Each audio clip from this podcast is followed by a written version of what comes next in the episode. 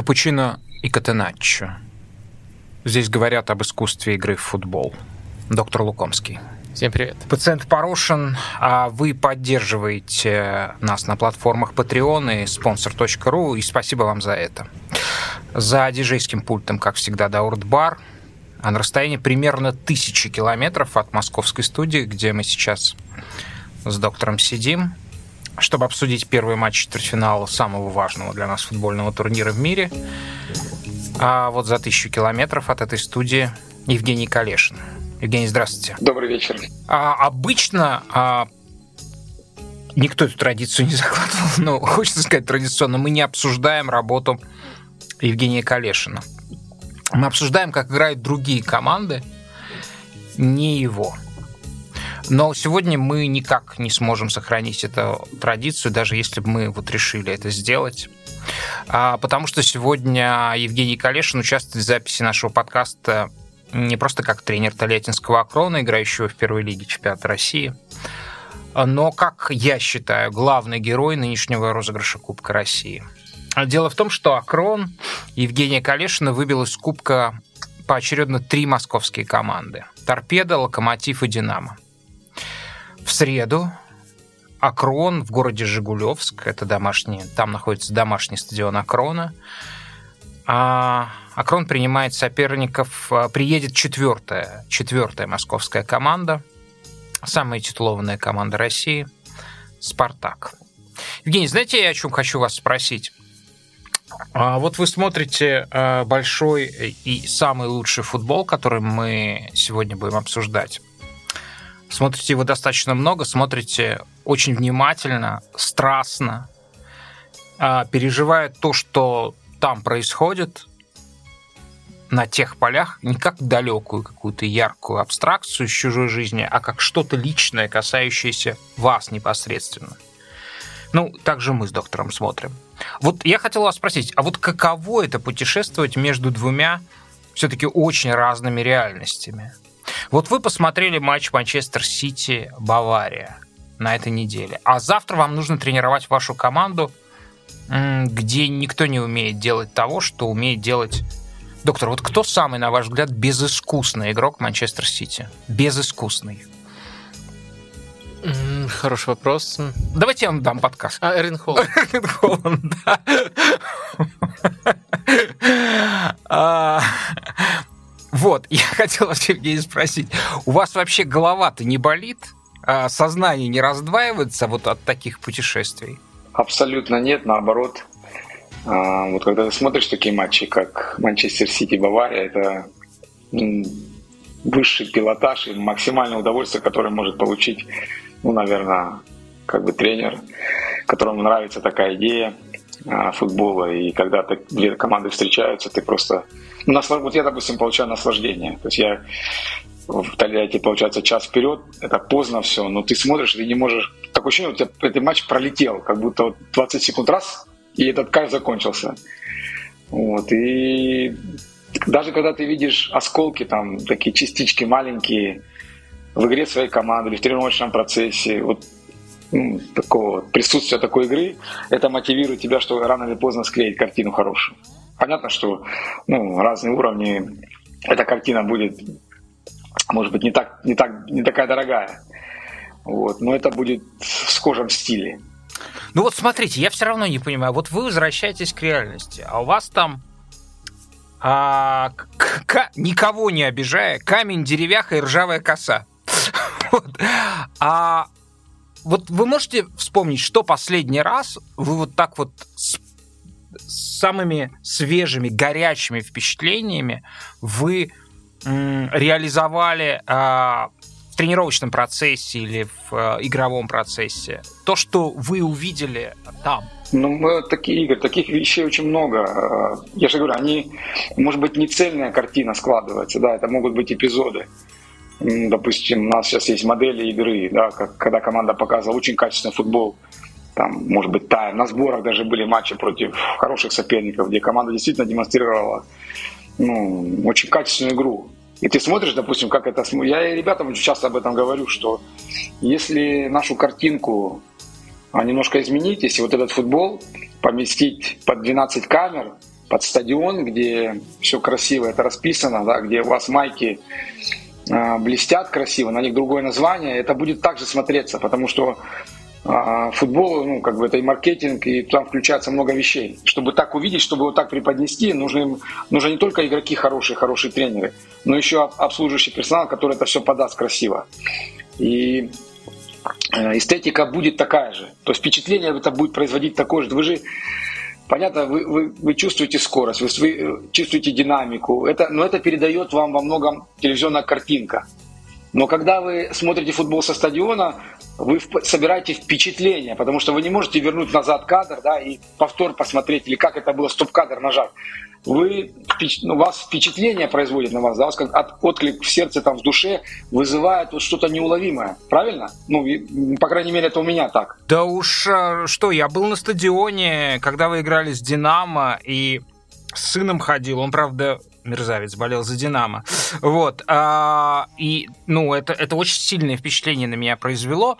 Но я вот, чтобы, да, чтобы чуть-чуть, чуть-чуть снизиться, а потом снова взлететь, я хочу спросить у доктора, доктор, что должно с вами случиться, чтобы а, на поле вышли две команды, ну, на, допустим, как называется арена Манчестер Иттихад Стадиум, да, по-моему? Да. да. А, вышли две команды э, первой лиги России в маечках, ну, как бы такую травести, акт травести совершенно, в маечках знаменитых команд, и вы не заметили бы подмену что с вашим сознанием должно а, произойти?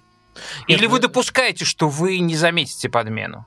Нет, я замечу подмену все-таки все, все, все-таки подмену можно не заметить, э, если это, это, грубо говоря, лучший матч э, РПЛ и худший матч э, АПЛ. Ну, то, ну даже, даже не обязательно настолько радикально, но просто можно не, не заметить. Но когда это Манчестер Сити Бавария, мне кажется, вы верно сформулировали, что очень много футболистов, которые обладают, ну, явно уникальными качествами, и будет просто... Кроме Эрлинга Холланда, да, решили, да. Э, да. И будет просто-напросто видно, где, какой из этих матчей э, прямо топовый, не, вне зависимости от того, сколько моментов будет как завершиться, и какой из этих матчей э, российский, скажем так. Но вообще, если, если кроме этого такой вот э, индикатор более локальный, то, конечно, это трудность идей. Мне кажется, в российском футболе все еще это, есть динамика положительная именно по стилю, по уровню вряд ли, но по стилю есть, но все еще очень много упрощений упрощений в плане качества прессинга, в плане качества розыгрышей. Э, мне кажется, это даже больше связано с тем, как готовят до сих пор российских футболистов, э, а не с тем, сколько у тренеров идей. Хотя, э, хотя наверное, тоже тут есть разница с Европой, хотя скажу, что еще раз скажу, что динамика, мне кажется, положительная в последние годы. Вы знаете, я поделюсь своим впечатлением. Я, кажется, принял дозу за два года российского футбола. Ну, вот так получилось, что я не смотрю. Я даже не буду говорить, что не хват... Э, российский футбол, что не хватает времени. Ну, я просто не считаю нужным свое время тратить на то, что мне тратить на то, что мне казалось, ну, недостойно не, не внимания, да, без всякого высокомерия и так далее. Это выбор. Ну вот, так сложилось, что я посмотрел два матча в последнюю неделю, получается, я посмотрел Акрон Динамо, и я посмотрел совсем, совсем ординарный матч, даже, даже ниже, ниже ординарного уровня с точки зрения положения команд таблицы. Торпеда, факел. И все это усугублялось невероятной фантасмагорической картиной. Я смотрел его а, на стадионе, который принимал финал чемпионата мира 2018 года в Лужниках. Он был практически абсолютно пустой, было полторы тысячи зрителей, из которых две трети были болельщики «Факела», и которые создавали хоть какую-то шумовую. И вы знаете, я вообще не могу сказать, что ну, это вообще смотрелось очень свежо. Мне было интересно наблюдать. Я про ваш матч э, я не говорю. Он вообще был... Я был пристрастен, и он был очень драматичным, на мой взгляд. Вот, но если говорить о матче «Торпеда-Факел», а, мне прям показалось, что я увидел прям разительно, да, а я в этом смысле очень показательный зритель, потому что я очень мало смотрю российского футбола и с какими-то такими периодами а, а, перерыва, да, а, я увидел желание смело играть, пробовать. А, я увидел достаточно много воплощающихся идей, которые мы с доктором обсуждаем в каждом подкасте. Да, я не обсуждаю на каком уровне, да, но я увидел, условно говоря, ну вот, предположим, есть у нас какая-то идея совершенного механизма, который выпускается за пределами нашей страны. И вдруг я увидел, что вот этот вот образ, ну, условного Мерседеса, как раньше говорили, да, что это такая машина, это старомодная метафора, да, я увидел какие-то какие очертания деталей, такую, знаете, знаете, какую-то а, фактически какую-то графику, проявляющуюся -то там смутно, но угадывающийся э, силуэт того, э, на что мы смотрим, что, чем мы любуемся, да, по поводу чего мы негодуем, да, глядя на тот самый футбол высший.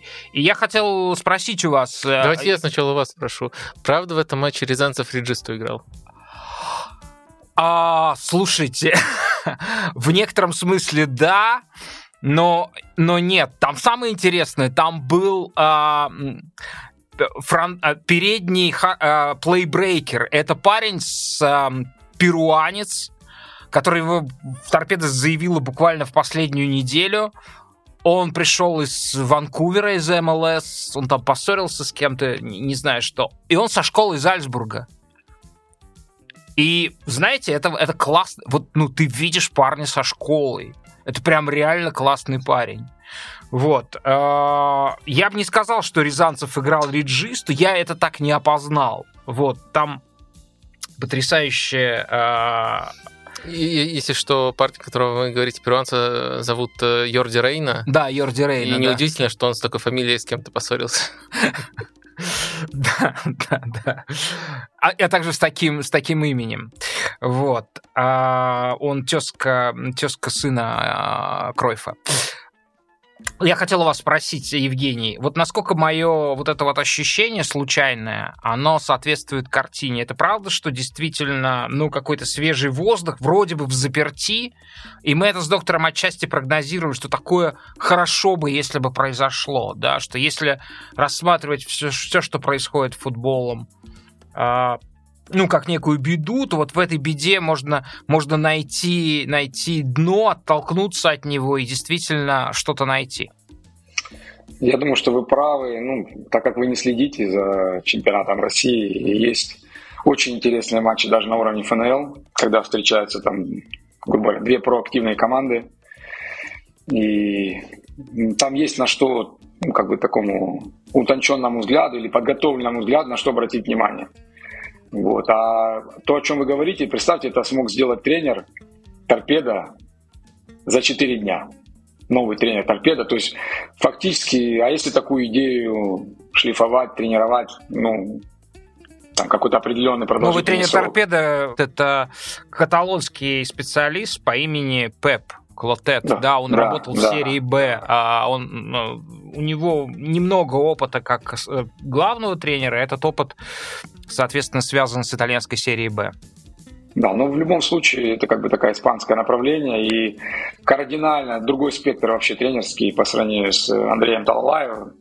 И вот он смог ну, как кардинально поменять впечатление ваше, потому что, ну, наверное, вы представ... видели, как торпеда играла до этого. То есть это более такая вертикальная команда была, э, заточенная больше так на, на реализацию ошибок соперника. Сейчас эта команда попыталась ну, как бы играть с позиции силы, попытаться завладеть мячом. То есть, ну, я, я сам не знаком, как бы немного матчей смотрел Пепа, но я прочитал про него статью, да, и понимаю, ну, в каком направлении будет двигаться команда. И я весь матч не смотрел, я смотрел первый тайм, и мне, я, мне тоже очень понравилось вот сам, само направление это, да, которое, ну, естественно, что если руководство поддержит тренера, я думаю, будет интересно наблюдать за ним. Я долю все-таки здорового скепсиса не могу не внести. Э, я матча, как вы понимаете, это не видел. Э, вообще меня РПЛ сейчас почему-то не возбуждает, но именно не, не, до, не доходит э, не, не, не доходит очередь до матча РПЛ. Но я смотрю, и тут точность передач 66 на 65 процентов, и мне просто вот трудно вообразить, как по-настоящему вот тому, тем даже тому направлению, а не эталону, может соответствовать матч такого, такого э, вот именно с такими показателями. То есть я понимаю ограниченность этого, то есть могут быть там разные отрезки, может быть э, какой-то из отрезков отдельно зацепил, а может быть э, это две, ну прямо супер прессинг машины сошлись. Короче, трактовок может быть очень много, и я не могу прямо вот посмотреть на этот показатель и сказать, там, 90 на 90 это две топовые команды, 66 на 66 это две ужасные команды, но какой, какой-то общий вектор, поэтому, мне кажется, можно определить, ну и как-то очень много упрощений для, ну, это больше похоже, э, опять же, очень осторожно его делаем, поскольку я не смотрел матч, но это все-таки больше похоже на старую РПЛ, чем на... Я про футбол. старую РПЛ мало знаю, но э, я, я в этом увидел свежесть. Я, я соглашусь с вами, там ну, трудно было а, увидеть вот это вот то, что называется а, каталонский дух. А, но местами, а, местами были моменты, когда действительно а, проглядывалось желание торпеда а, контролировать мяч, а, разыгрывать какие-то комбинации на ограниченном пространстве. Вот. В общем, я, я бы сказал, что, наверное, это был матч переходного какого-то момента от э, той самой старой РПЛ к, к чему-то новому. К чему... Это секунды Б в секунду. А, типа того, да, типа того, возможно. А, говорят, что, кстати, в секунде тоже есть что смотреть. Вот, в общем, я не знаю, у меня хорошее впечатление, это свежо. Давайте к вам, да. Вы обыграли три московские команды разного класса. А, хотел вас спросить, что общего у этих трех побед? А, я думаю, что нарастание, общий, не общий, а, наверное, вектор с нарастанием ну, качества соперников и угнетается наше преимущество. То есть если мы, я думаю, что с запасом играли против торпеда, по качеству игры, и это у нас есть цифры. То есть это не голословно, это уже как бы анализ после, после матча, да, такой детальный. То есть мы там доминировали. И до, до удаления, ну, естественно, что удаление оно повлияло на, на развязку, то потом мы только смогли тайм так играть против Локомотива. Второй тайм уже Локомотив был лучше нас. А здесь, э, ну, естественно, что соперник еще выше уровнем по крайней мере, на этом, отряд, на этом, на этом отрезке сезона, и они переиграли нас по игре. Да, я вот наблюдал, меня эм, что потрясло в матче, который видел я целиком на стадионе. А, в первом тайме а, ваша команда а, играла, на мой взгляд, плохо, даже в рамках того, что она может. То есть это напоминало классический сюжет, где, ну, андердог отбивается как может, да, достигший какой-то фазы против э, большой искусной команды. А, и дальше произошло следующее. Э, в перерыве вы сделали три замены, и игра перевернулась, и в рамках, опять же, того, что может ваша команда, она играла совершенно по-другому. Тоже допуская, но, но уже, ну, вам что говорить, вам в конце тайма там очень первого повезло, да, и уже казалось, что они сейчас забьют, не забили. Великий матч вашего вратаря, коренного тольяттинца, кстати, Сергея Волкова, просто великий матч жизни. Скажите, пожалуйста, расскажите, что происходило в перерыве? Как вы переделывали эту игру? Ну, во-первых, я думаю, что мы немножко ошиблись э, с, со стратегией. А, искусственное поле мы поменяли на естественный газон. Это всегда адаптация. То есть мы с листа играли. Вот, огромный стадион, ну, как бы давление, как, как бы мы ни говорили, какие бы игроки у нас не были, там достаточно у нас опытных игроков. Ну, видно, вышло. что они дико волновались, когда, ну, то есть они ну, пытались коротко разыгрывать равно, и просто тряслись ноги, да. Это давление, да, и плюс, ну, качество соперника, да, когда ты не играешь постоянно на этом уровне, то есть, как бы ты ни тренировался, и в игре ты выходишь на момент на уровень тот, который у тебя в чемпионате, как среда твоя. А твоя основная среда – это лига, в которой ты играешь. И на эти скорости, на этот темп, который предлагает соперник, даже он может не, не быть по, выше классом по личности. Взять там по личностям каждого игрока, суммарно они могут нас не превосходить. но они играют в другой среде. То есть они готовы чуть-чуть быстрее двигать мяч, чуть-чуть быстрее реагировать на какие-то эпизоды, потому что, ну, глобально, да, количество приемов передач у них больше. Время в РПЛ, чистое э, игровое время чуть-чуть выше. Не намного, но чуть-чуть выше. Чистое время игровое. Да, это интенсивность выше. И когда ты играешь такую игру раз в неделю, тебе нужно, ну, как наша была, наша была цель, замедлить игру таким образом, чтобы мы не играли на скоростях Динамо, на скоростях Премьер-лиги, а постараться Динамо спустить к нам в скорости. Да, медленнее играть, а, да, там розыгрыши более медленные, медленно продвигаться. А, но Динамо активно играла, не давала нам это делать. Они как бы ставили нас условия, когда мы быстро теряли мяч. То есть эти ошибки возникали из-за того, что Динамо чуть-чуть ну, как бы на другой скорости двигалась. И поэтому мы, мы делали элементарные ошибки, которые бы мы, мы никогда не сделали э, в условиях ФНЛ. Соответственно, нам пришлось отказаться от этой стратегии, потому что мы понимали, выправить матч в нужную нам сторону, допустим, разыгрывать мяч от ворот и по попытаться все вместе проходить на чужую половину поля не удастся. Но это было очевидно. Мы потеряли много сил в первом тайме, они, у них как бы появились как бы преимущество игровое, уверенность появилась. Нам мы решили, что, скорее всего, нам нужно будет просто изменить стратегию и попытаться а, не пропустить, играя при этом, может быть, не очень хорошо, не пропустить и оставить свои шансы, может быть, какой-то контратаке. Мы выпустили трех быстрых игроков, а, Брюс поменяли одного полузащитника на защитника, чистого защитника выпустили, который бы мог сдерживать э, атаки соперника, уже просто имеет навыки оборонителя. Изменили последнюю линию, она стала просто количественно больше, она стала 5 там. Мы смогли компенсировать ширину, когда Динамо растягивала нас, использовала там численное преимущество на своем правом фланге, нашем левом. Да, я скажу нашим слушателям, что вы еще поменяли систему игры, ну, радикально, да? Да, да, да. То есть это как бы такой был ответ уже ну, попытаться использовать какой-то шанс в контр-игре, именно поймать ошибку соперника и так, более такую быструю команду поставить. То есть состав изменился в пользу скорости в атаке. То есть у нас очень быстро. И мы, в принципе, несколько раз заставили соперника пробежать за нами там, по 30-40 по 40 метров и где-то закрепиться на чужой половине. Да, эти эпизоды были разовые, но этот один из эпизодов привел к угловому, после которого мы могли забить.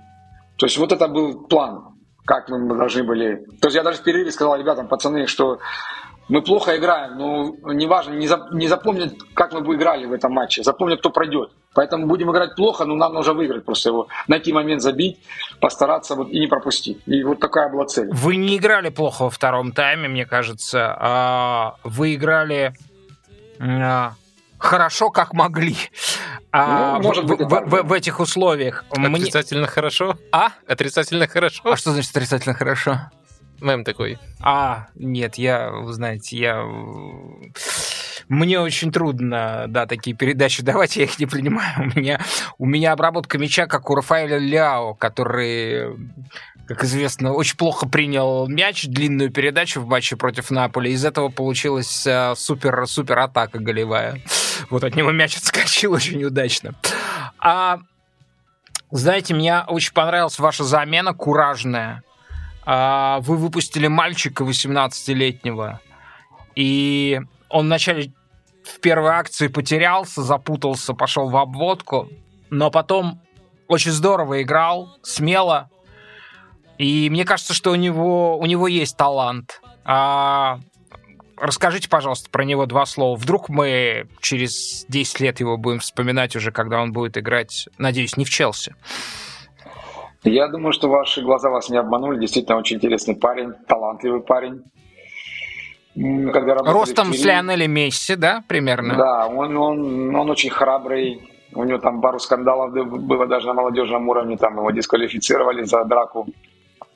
Вот, но он очень такой хитрый, напористый, уже прошел, в принципе, он воспитанник Чертановской школы, но он прошел уже второй дивизион, он практически весь сезон отыграл а, в «Звезде» Санкт-Петербург. Давайте его имя вот. назовем. Никита Салтыков. Да, он принадлежит крыльям Советов, он был, его взяли из э, «Звезды», вот, и мы попросили его в аренду, ну, чтобы как, усилить нашу игру весной, и он оправдывает пока. Он очень такой скромный в жизни парень, но очень любит футбол, тренируется заветно. Ну и так проявляет себя, реально проявляет себя. Мы видим его, что он как бы не способен на нестандартные ходы, он умеет обыгрывать, он умеет бить. Вот, и у него хорошая скорость. Поэтому у него есть будущее, если он будет работать, не, не избавить себе требований. Если будет в правильной среде, я думаю, что из него может получиться хороший игрок. Ну что, давайте, давай, давайте сместимся туда, куда мы смотрели в эти, в, в эти дни. Большие арены. Еще анонсирую у нас в конце, тот, кто доживет до конца этого подкаста, а, у нас будет викторина «Мостовой или Кассана». Однажды мы с доктором очень крепко повздорили, сцепились и катались по полу вот, а, по поводу Кассана и Мостового. А, соответственно, в конце будет, э, будет еще интересная викторина. Тот, кто, кому скучны наши рассуждения, но кто любит э, хороший интертеймент, милости просим в конец нашего подкаста. Если что, мы сцепились в телеграм-канале, и это такой э, нативный способ сказать, что у нас есть телеграм-канал. Да, телеграм-канал Капучино и Катаначо Дейли. А, так, Евгений, а сколько матчей вы успели посмотреть? Да, давайте я еще раз скажу, что Акрон играет против Спартака в среду в 16.30 по московскому времени, но у, на сайте матча, слава богу, есть такая опция. Можно посмотреть в, в записи, выложено там не, не видно счет, и даже можно отключить комментатора. Это вообще невероятно. А, Евгений, какие матчи вы посмотрели? Я посмотрел, ну, естественно, Сити Бавария, Реал Челси, и сегодня минут 35-40 утром успел посмотреть э, Милан Наполи. Господи, а почему вы выбрали э, матч Реал, э, Реал Челси? Там же в другом матче играли две команды. Ну, как бы они, может быть, там Не поменьше знаю, звезд. Послед... Последнее время я слежу за Реалом. А я знаю, почему вы следите. Потому что вы, так же как я, недавно открыли, именно в последнее время, что вообще Реал — это самая красивая и зрелищная команда мира. Я вот пришел к такому э, идее, если они, опять же, я не слежу в чемпионате Испании, и вот мы сегодня будем обсуждать Реал, и доктор нам скажет, как это могло случиться, что Реал так дико отстал от Барселоны, при том, что, ну, мне кажется, что Барселона пока не, не, очень выдерживает сравнение с Реалом. Вот. Хотя иногда выигрывает у него. А, мне кажется, что когда Реал в свою любимую стихию переводит игру, вообще ничего, вообще ничего краше нет на свете. Вот. А, эта игра, ну, вот выглядит как, э, как стихия, да, это вообще представление о том, что такое зрелищный футбол, да, там, условно. Игра без центра поля – это неправильное понятие, но это просто вот такое назывное. Конечно, центр поля есть. И, Евгений, вы тоже считаете, что Реал вообще всех, на свете всех милее, всех румянее и белее? Ну, красиво они играют. Игорь, я вот на 200% с вами соглашусь. Завораживающее зрелище. Я вот думал, как описать сейчас Реал. Вот сейчас вы говорили, вот для меня Сити, Манчестер Сити, да, это какой-то сверхгениальный футбол. Ну вот для меня. Мне очень нравится. Я слежу за каждым матчем. Я практически все матчи пересматриваю по несколько раз. Но Реал играет выше, чем гениально. Это просто. Это, это невероятная красота простоты. Вот так. Очень круто они играют. Ну, очень круто. Да, и, и, и простоты, и немыслимой сложности. Все это живет как какая-то поэзия, да, как, как импровизация, хотя, наверное, импровизацией не является. Как, как вы считаете, вот когда вот матч попадает в эту, в, в эту стихию, в которой так прекрасно себя чувствует, так, так, так э, восхитительно себя чувствует Реал. Что это? Это, это импровизация? Это не импровизация, это выдающееся мастерство. Опыт. И, ну, как, опыт, да, и командная, командная работа, но там нет вещей, которые эта команда делает на 9 с плюсом. Они все делают на 10 баллов. Все, абсолютно. Есть, ну, если, может быть, некоторые игроки... Они а, даже могут, прессинговать могут минут 5 на десятку. На, на, на 10 баллов они могут это делать. На 10 баллов. То есть вот это, и, как говорится, когда ну, выдающееся мастерство. Вот, вот что такое мастер. Для меня вот это мастер, когда ты можешь делать ну, хороший футбол. Это не только там позиционная игра, прессинг или там оборона, это ты должен делать все хорошо. И вот эта команда делает все хорошо. Каждый аспект, нет, нет у них, я не говорю, что нет слабых мест, есть.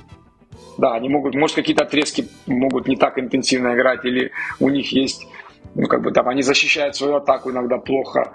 А, но когда они что-то делают, и, и у них им это нужно, они делают на 100% на 10 баллов. А доктор сидит с, с откровенно, а, нарочито, демонстративно скучающим видом. Мы вас оскорбили? Вы считаете, что Арсенал играет сейчас, а, является самой зрелищной командой мира? Да, хороший момент для того, чтобы спросить. Вот именно тот матч, э, в котором Арсенал... Э, тот тайм, э, потому что вот последний аккорд в матче Арсенал тайм с Ливерпулем, где просто не было Арсенала. Вот, как, вот там точно можно сказать фразу, которую вы, как мне кажется, не совсем по адресу употребили, что играл, играла только одна команда. В случае с Челси, да, это может быть на грани, но это все равно такое неуважительно. А вот в случае Арсенал Ливерпуль второй тайм там... Короче, плохой момент для того, чтобы хвалить Арсенал, но в целом Арсенал тоже в числе этих команд. Я просто э, не, э, не вижу, во-первых, явного номер один. У меня вот нет такой уверенности и категоричности сказать, что есть вот Реал. А я вот недавно для себя, я да. же не говорю о том, что я буду э, всю жизнь и... с этим чувством. Я просто всегда хейтил Реал. Мне очень не нравилось. И мне просто кажется, идеология, что... все. Потом мне идеология, когда их забанили а, и невольно заставили их выбрать другую идеологию. С идеологией стало лучше, а сейчас я вдруг вообще вот может быть, поздно, может быть, я просто как это, глаза вылупил, да, прозрел. Но вот то, что делает Реал вот в этой м- такой стихийной игре, это просто невероятно. Это просто невероятно. Мне кажется, скорее вот слово прозрел тут верное, потому что я не могу сказать, что Реал относительно себя очень сильно эволюционировал. А, основная мысль моя все-таки в том, что, а, наверное, максимально правильный подход тут разграничить э, красоту академичную, структурную, как у Манчестер Сити, Конечно. Баварии, Арсенала, и а красоту импровизационную. И в плане вот свободной импровизационной красоты э, с Реалом конкурирует э, Наполе. И опять же, то, с чего я начинал, очень нехороший момент для того, чтобы восхвалять Наполе сейчас, не лучший отрезок да у них. Но если брать весь сезон, то у меня вопрос, вот кто из этих команд лучше даже в плане импровизационной красоты? Были отрезки, когда можно и нужно было отвечать, что такая команда Наполе, были отрезки, когда такой командой кажется явно Реал. А, то есть эм, я, не, у меня нет э, какого-то желания спорить с вашей мыслью, но у меня есть желание уточнять ее. И вот я постарался эти уточнения внести. Мне кажется, что там, там, там разница исключительно в одном одном, что в Наполе нет Модрича, и поэтому Наполе не, все время не дать. Мне кажется, что вот это вот а, этот пятый элемент, да, то есть это, это вот это, это постоянное, который создает вот этот образ, это, конечно, Лука Модрич. То есть все прекрасны, но если бы Модрича не было, это смотрелось бы как-то иначе, мне кажется. А, не настолько завершенно, совершенно и восхитительно. А вы помните, что когда-то Лука Модрич работал Жозе Мауриньо, и вот э, их результатом их совместной работы стало то, что Модрича признали худшим трансфером э, Ла Лиги вот за короткий период после его перехода Марка признала. Серьезно? Да, это, так что это, вот... Сколько он лет семь назад перешел?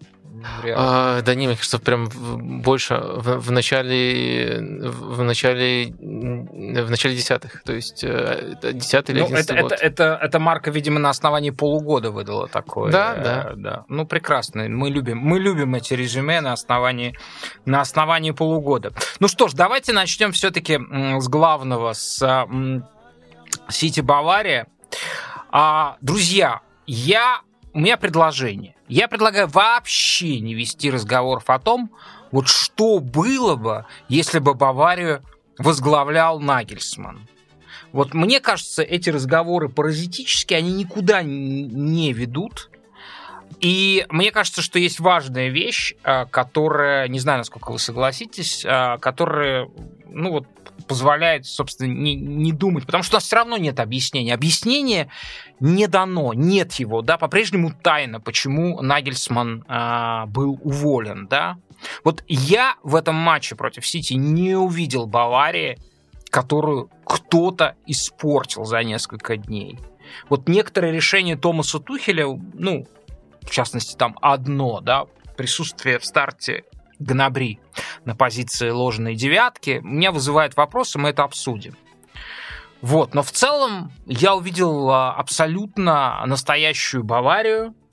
А, да, Сити был лучше на протяжении почти всего матча. А, в конце он был значительно лучше, и э, мы, мы, мы поговорим о том, что предопределило это. Вот, но в целом я не увидел никакой, никакой подмены, и Бавария была, ну, вот ровно тем, а, чем мы ее и считаем. То есть настоящим равноправным участником этого действия, который оказался в итоге слабее. Ну, мне тоже кажется, что Бавария, на самом деле, э, просто к последнему слову сразу триггер. Э, на самом деле, я не уверен, что Бавария была слабее, если мы говорим э, о стартовых планах. Я не уверен, что Бавария была слабее, если мы говорим о первых 60 минутах этого матча. Но да... 68 минут, ну, когда может, Хулиан да. Альварес вышел вместо Кевина Дебрёйна и, ну, мне кажется, что это событие, это гениальная замена, которая, которая собственно, предопределила все то, что потом случилось, на мой взгляд. Но меня немножко смущает э, постановка вопроса «не испортил». А что вы вообще взяли, что Томас Тухель мог бы по, по какой-то причине испортить даже не Баварию, а просто команду Нагельсмана. Мне кажется, Нет. у них э, хорошая преемственность, но ну, я ну, не просто говорю я видел, том, что... я видел ржа, ну как бы да, э, я, я в меньшей степени вот потребляю этот материал, который как бы появляется сразу же, да, как бы э, в качестве такого облака сразу же откликом на матч, но я видел как бы злорадство а, по поводу этого поражения Баварии, как некое доказательство идиотизма менеджмента а, Баварии, в который я, к слову, не верю. А, я думаю, что... Вот, кстати, вот, Евгений, я хотел бы вас спросить, это, это же речь идет о ваших коллегах, да? Вот эта коллизия, вы верите в какое-то в какое-то самодурство а, совета директоров Баварии, которое просто взяло и уволило человека, который с результатом 8 побед в 8 матчах шел в Лиге Чемпионов. Игорь, я очень разочарован тем, что произошло. Я, честно говоря, не мог ну, найти объяснение этому, этому как бы решению. И на мой взгляд, хоть и вы говорите, что мы сейчас не можем найти причины и отпустить э, отставку, но я сам был игроком очень долго и знаю, что иногда одно слово тренера, оно имеет ключевое значение, фраза. Одна может, она может или убить, или воскресить. И Бавария это абсолютно, ну, наверное, три самых опасных клуба в мире. Это Реал, Сити и Бавария. Ну, мне кажется, тут может даже не ставить, кто первый, кто второй, кто третий. Ну это да, мы так, собственно, опасные, рассматриваем. Это угу. как самые опасные гангстеры в футболе. Убийцы. Вот. И они такие же убийцы остались, потому что ну, ты ничего не можешь за две недели сделать, там, за три глобально ничего, потому что команда уже тренирует, уже у тебя сборов нет, и Тухиль очень умный тренер, хороший тренер, ничего он там не, не, не собирался ничего ломать. И правильно Вадим сказал, там преемственность есть. Но это была эта команда Нагельсмана.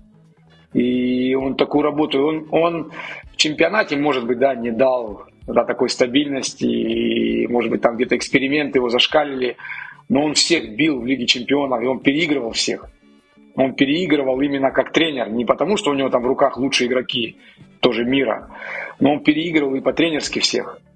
И мне очень жалко, что вот такое произошло. Я думаю, что, может быть, и здесь футбол был неблагосклонен а, к Баварии, потому что Бавария не играла хуже. Бавария была на равных с Манчестер Сити, два равных монстра. Ну вот не, не попали они в ворота. И а когда попадали, там то нога была, то рука. Здесь тоже я, футбол это не, не всегда ну, так просчет, это еще такая. Извините, я вас прерву, я буквально есть. просто вы, вы говорите, я, я просто конкретизирую, вы говорите о конкретных вещах. Имеется в виду то, что голу Родри в первом тайме буквально за две минуты предшествовала комбинация, когда Сане прошел по левому флангу, нашел Мусиалу на ударной позиции, освободившаяся, да, ну, и, и дальше произошло гимнастическая растяжка Рубена Деша, просто спасла Сити от гола. Я вообще не понимаю, да. Так, как а, Игорь, а вот вы сейчас, я вам, вы, вы обратите внимание, как забил э, Родри. Кто отвернулся от мяча? А кто? Кимих. А, Кимих? Да. Вот и все. А Кимих за кого был? В каком смысле? Кого Кимих поддерживал? Как он высказался о Нагельсмане? Вы... Подождите, подождите, подождите. Вы... Это же бессоз... это бессознательно. Сейчас, сейчас, сейчас доктор уйдет, он же он, он, он, он подумает, что вы это конспирологическая теория, а он нет, с конспирологами... Нет, это не конспирологическая теория, это просто бессознательно. То есть он, он поставил в тройку лучших тренеров, с кем он работал, Юлиана Нагельсмана. И он увернулся. Ну, мне кажется, что это не свойственно Кимиху. Как раз таки, вот когда ну, нужно это, это, как бы на, это случайно, что он увернулся. Это боец, но он увернулся. И в этом матче все-таки Кимих э, постоянно садился, особенно когда шла атака Сити глубже обычного. Э, наверное, для того, чтобы лучше помогать центральным защитникам контролировать навесы, но он и по позиции э, не оптимально, не, не оптимально близко был к Родри, ему было труднее накрыть. И еще увернулся, так что мне кажется, что все-таки это недостаток, который есть у Кимиха в принципе, но Бавария, она обычно очень высоко играет, играет с мячом и прессингует высоко, поэтому поэтому мы редко видим просто Кимиха в таких ситуациях. Так что я бы, может, рассмотрел эту версию, если бы это не было свойственно Кимиху э, в принципе. Вы считаете, есть... доктор, что у Кимиха а, просто все дело в том, что у него малый опыт таких ситуаций, да, когда нужно стеной вставать и бросаться под мяч?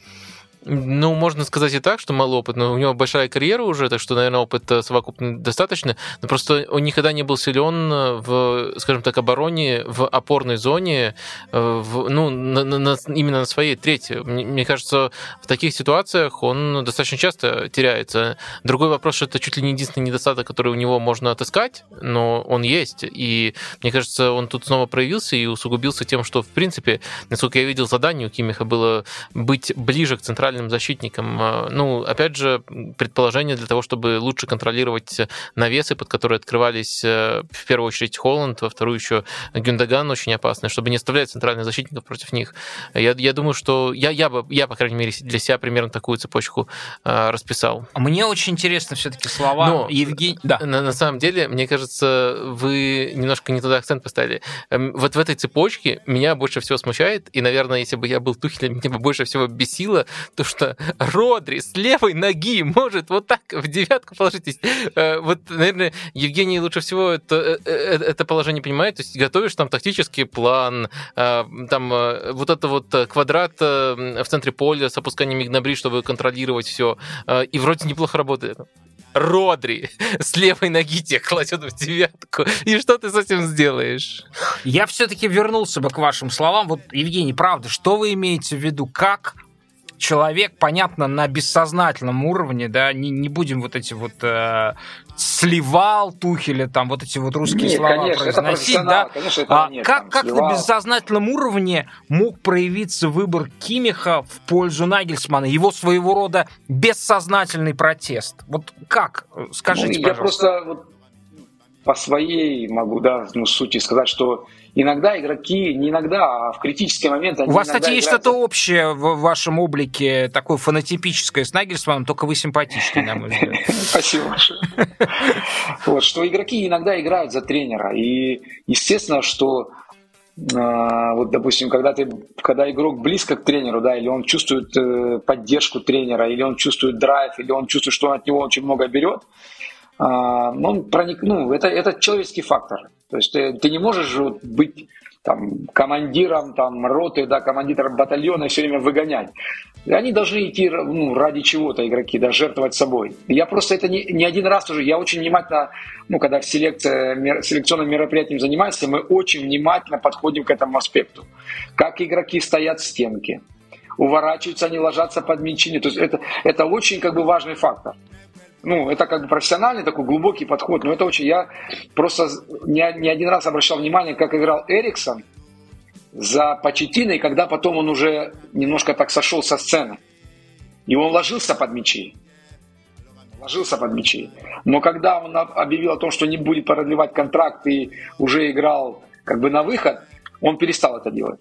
И не только он. То есть эти, эти вещи в футболе есть. Они не делаются специально. Я говорю, это не, не специальная реакция. Да, там.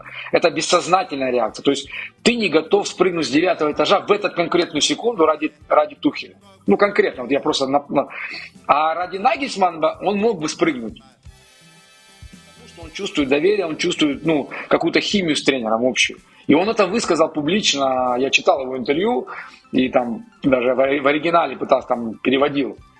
Вот, то есть он как бы, я по эмоциям понимал, что он очень сожалел о том, что произошло. И многие игроки, там Горец, когда несколько еще футболистов, они сожалели о том, что произошло вот такое недоразумение по их плану, потому что это не должно было случиться. И здесь футбол, ну, он подразумевает вот такие метафизические вещи. Ну, так, Владимир сейчас подтвердил, он левой ногой попал в девятку. Он еще из 10 раз ни разу, он еще из 10 раз ни разу не попадет. Из 100 раз он не попадет туда. Потому что это бывает, ну оно... Ну, даже в этой части случилось. поля, я думаю, не окажется никогда, где он оказался в этот раз. Но он попал, попал не со своей ноги. Вот. И вот как бы так сложился матч равных команд, сложился ну, вот, в 3-0. Ну, ну вот это то, ну, что ну, ну, 10 мы... лет нужно играть в профессиональный футбол, я таких вещей не вижу. Единственное, что я могу сказать, что а, больше всего стояли за своего тренера, прям буквально как за какого-то обожаемого полководца, футболиста Атлетика Мадрид. Года четыре ну, назад. Да, конечно, а сейчас конечно. я этого не вижу. Ну вот согласитесь, э, Игорь, что бывает такие моменты, когда, когда появляются слухи в прессе, ну, по крайней мере, я на это очень часто обращаю внимание, об отставке того или иного тренера, очень видно реакцию команды, очень видно ну, по лицам, да, по напряжению, да, как они играют. Бывает, бывает игроки иногда не спасают тренера от отставки или там, ну, не спасают. Ну, видно вот эта страсть, да, когда команда, она готова там умереть. И даже в моей карьере это было, да, не продолжительно, это на низком уровне, но я знал, когда у меня, у меня много было таких ситуаций, когда ты уже практически одной ногой на выход, но команда тебя спасает, потому что они выдают результаты, и их, их вот этот посыл, как бы такой бессознательный, что они хотят, хотели бы, чтобы ты остался или помочь тебе остаться. Это очень чувствуется в раздевалке. Это, ну, я не могу это передать, как, как я вам передам это. Это ощущение просто. Это адреналин, это взгляды, это вот похлопывание по плечу, когда ты обнимаешься с ними перед выходом на поле, это чуть-чуть ближе все становится. Ты чувствуешь вот это единение. И я поэтому сейчас об этом сказал, что здесь можно разбирать хоть какую тактику. Ну, как он попал в девятку левой ногой? А там не попали они нога, нога оказалась там. Вот как это случилось? Это Меня ну, потрясло совершенно, как у такого атлета, как Деш, может быть такая растяжка. Он что, занимается, посвящает часы растяжки? Он вытянул ногу на какие-то там чуть ли не 2 метра назад, от, сре, среагировав с такого расстояния, еще вытянув. Это, это потрясающий какой-то подвиг атлетизма, я бы сказал, вот, вот этот а, а, блокировку удара Рубеном Диашем. Я, я, я совершенно потрясен. Я соглашусь, что это крутой, крутой момент, даже вот его показывать надо в школах, в детских школах, как люди могут правильно ну, читать. А что, да? ну все-таки нужна какая-то невероятная растяжка, чтобы так вытянуть ногу, помимо реакции. Не, понятно, но еще нужно своевременность, ты должен же поймать. Такое впечатление, что он ну, занимался какими-то восточными и... единоборствами, ушу или не знаю чем. Читать это все, это очень, очень непросто, это же удар это в замедленном повторе красиво смотрится, но это мгновенная реакция. Это тоже бессознательное действие, это как бы невозможно ну, на уровне, там, я сейчас это решу. Нет, ты действуешь на навыках, это навыки. Я предлагаю вывести гипотезу про Кимиха на новый уровень э, и рассмотреть еще один вариант. Э, вы помните времена, когда Кимих был вообще юным мальчиком и играл за РБ Лейпциг во второй Бундеслиге? Нет, доктор, я вас моложе а на 30 да. лет, конечно, я не помню. А я, я помню эти времена. Ну, просто эти времена и, были и Евгений не помнит. в Бундеслиге, поэтому они, вероятно, прошли мимо вас. Я помню эти времена. И вот э, выцепил этого мальчика... Даже не знал об этом. Юного из РБ Лейпциг. Кто? В Баварию Пеп Гвардиола.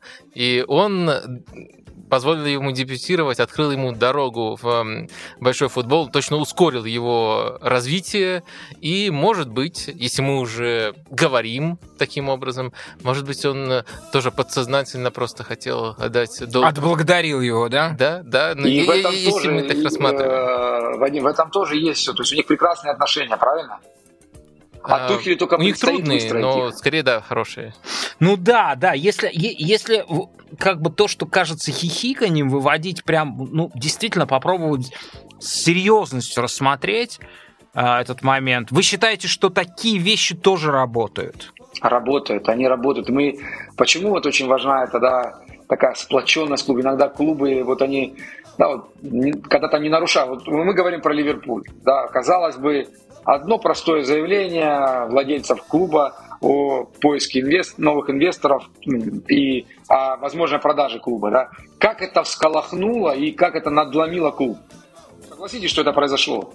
То есть сейчас от Ливерпуля, да, можно говорить, что трансферная политика, там, ну, Клоп сейчас недавно сказал, мы тренировать хуже не стали. Отношения не стали хуже, не, не менее профессиональные стали. Но команда стала играть хуже. Но почему у нас, а что там, хуже стал доктор, хуже стал повар? Нет, нарушилась вот это вот такое вот, это как бы вещь, ну, когда маятник качнулся в другую сторону. Но есть маятник, маятник пошел вниз. Они смогли вот эту динамику сохранить, а Сити продолжает сохранять. То есть Слушайте... они, у них нету скандалов, у, них нет вот таких вещей. Как, то есть, как сейчас мод, да, там, никто там лодку не раскачивает, а кто раскачивает, он быстро покидает эту лодку. То есть они находят, вот они в этом состоянии, как бы, как заморозились и пытаются максимально долго его продлить. Да, окно возможности они используют, обновляют состав своевременно, у, может быть, у Ливерпуля меньше возможностей, но это тоже есть. То есть как только... А посмотрите, что произошло с э, Челси. Из одной из лучших команд мира они превратились ну, в Челси мы вообще не будем обсуждать в этом плане, да, там... Ну, согласитесь, что это влияет, хотя неужели... Нет, ну на Челси плохо... это напрямую, но там, там в чистом виде просто какая-то, ну, ну, ну, мне кажется, что там такая атмосфера, где просто человеку невозможно, живому существу невозможно находиться. Она... Я сейчас такой пример приведу, и он как бы такой больше спортивный, футбольный. То есть, когда э, это футболистов касается. Почему, когда футболист в состоянии спорт, пика спортивной формы, то есть это когда его функциональный, ментальный, все физиологические возможности, его профиль, он на пике находится. Ну, максимальная производительность его, то есть он когда хорошо играет, максимально нужно беречься. Потому что даже незначительный вирус, там, там переохлаждение, что-то Я знаю тебя может это, уничтожить. Да. Так вот, когда находятся клубы, клуб это тоже живой организм. Когда он находится на пике производительности, любая заметка, любая вот этот вирус, он тебя может уничтожить. А такие глобальные события, как там смена владельцев или там какие-то перетрубации, они просто прошивают клуб как молния, и он начинает шарахаться. И вот это происходит, и мы видим, что это сейчас... Я позволю свой, свой опыт. Я, я один раз бежал в жизни марафон, и я готовился. И я помню, что э, последний месяц я просто ходил как, э, ну, умалишенный, да, я, я, я был настолько осторожен, потому что я понимал, что за этим стоит такая подготовка, Конечно, да, что любое, я не знаю, я, я смотрел под ноги, чтобы не подвернуть голеностоп. И знаете, что случилось сразу же на следующий день после того, как я пробежал марафон? У меня поднялась температура. Потому что это источник, ну, как бы попадает уже, ты, пик проходит, и ты начинаешь идти вниз. Да, и это клубов касается, потому что это такие живые организмы, потому что там люди работают, не стадионы, не раздевалки, а люди, а люди определяют все. У меня последнее уточнение на эту тему.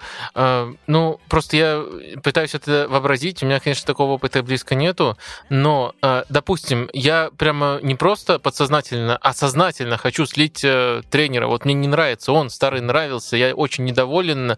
Но, блин, четвертьфинал Лиги Чемпионов против Манчестер Сити. Я бы выбрал явно другой матч для этого. То есть э, не, не, не может быть это фактором это исключения. Это не так работает. Это не работает как выбор в игре, да, не как поворот на улице, когда вы ведете машину. Это, это работает, ну, как, как наше сознание, это арена наших мыслей, да. Нам в голову приходит, ну, вам, доктор, вряд ли, но приходит черти что, просто кошмар, да.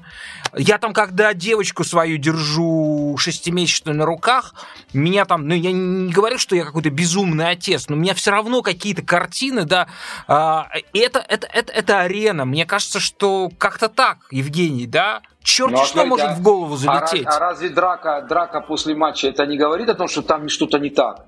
Ну да, ну 3-0, ну что, Бавария э, мало проигрывала 3-0 на таких стадиях, и 4 давали им.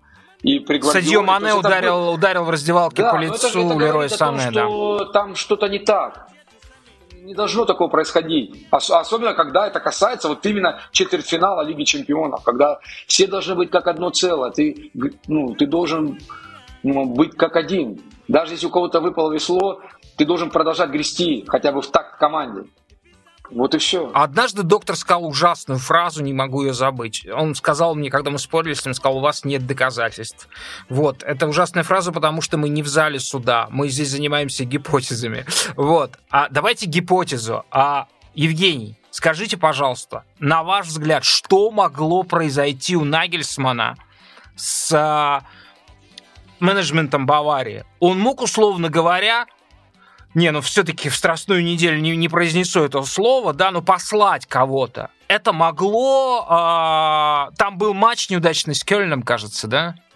Последний. А, а с Байером, с Байером. С Байером, Байер, с Байером, Байер да. Проиграл. Показательно проигранный, видимо, да, вот как-то. А, там, где как бы идеи были умалены.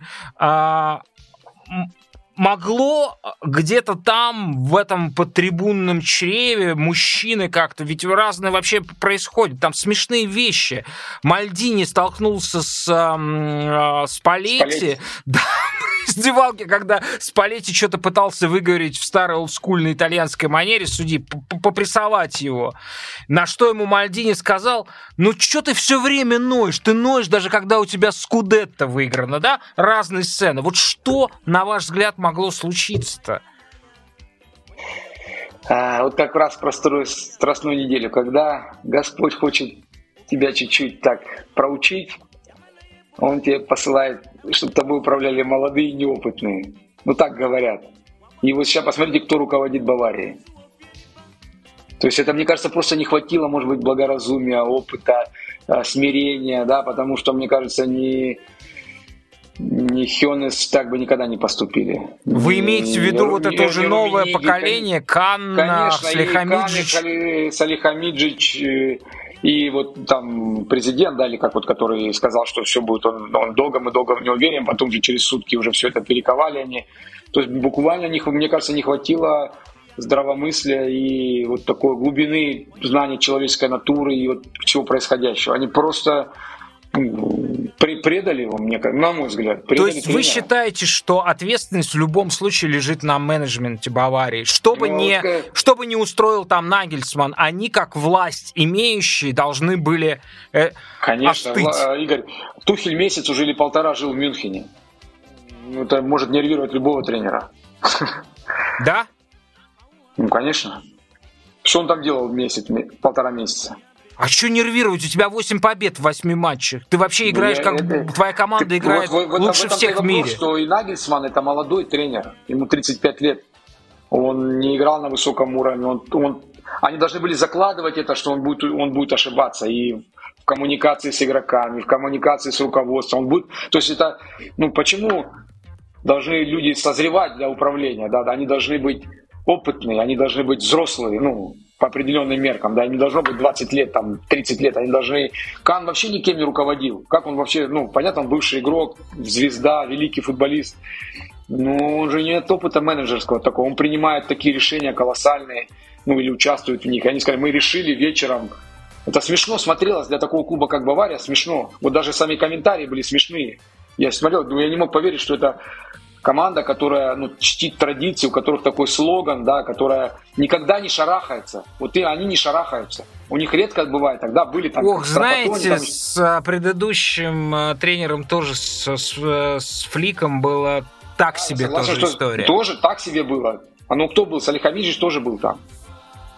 Доктор, а вы что знаю, мне кажется, мне кажется, что это руководство все-таки тренер зависимый, все равно. Вот человек. на ваш взгляд, ответственность за... Я говорил, давайте не будем обсуждать отставку Нагельсмана. Поздно, поздно. Мы уже 40, 40, 40 минут. Открыли этот ящик э, Пандоры.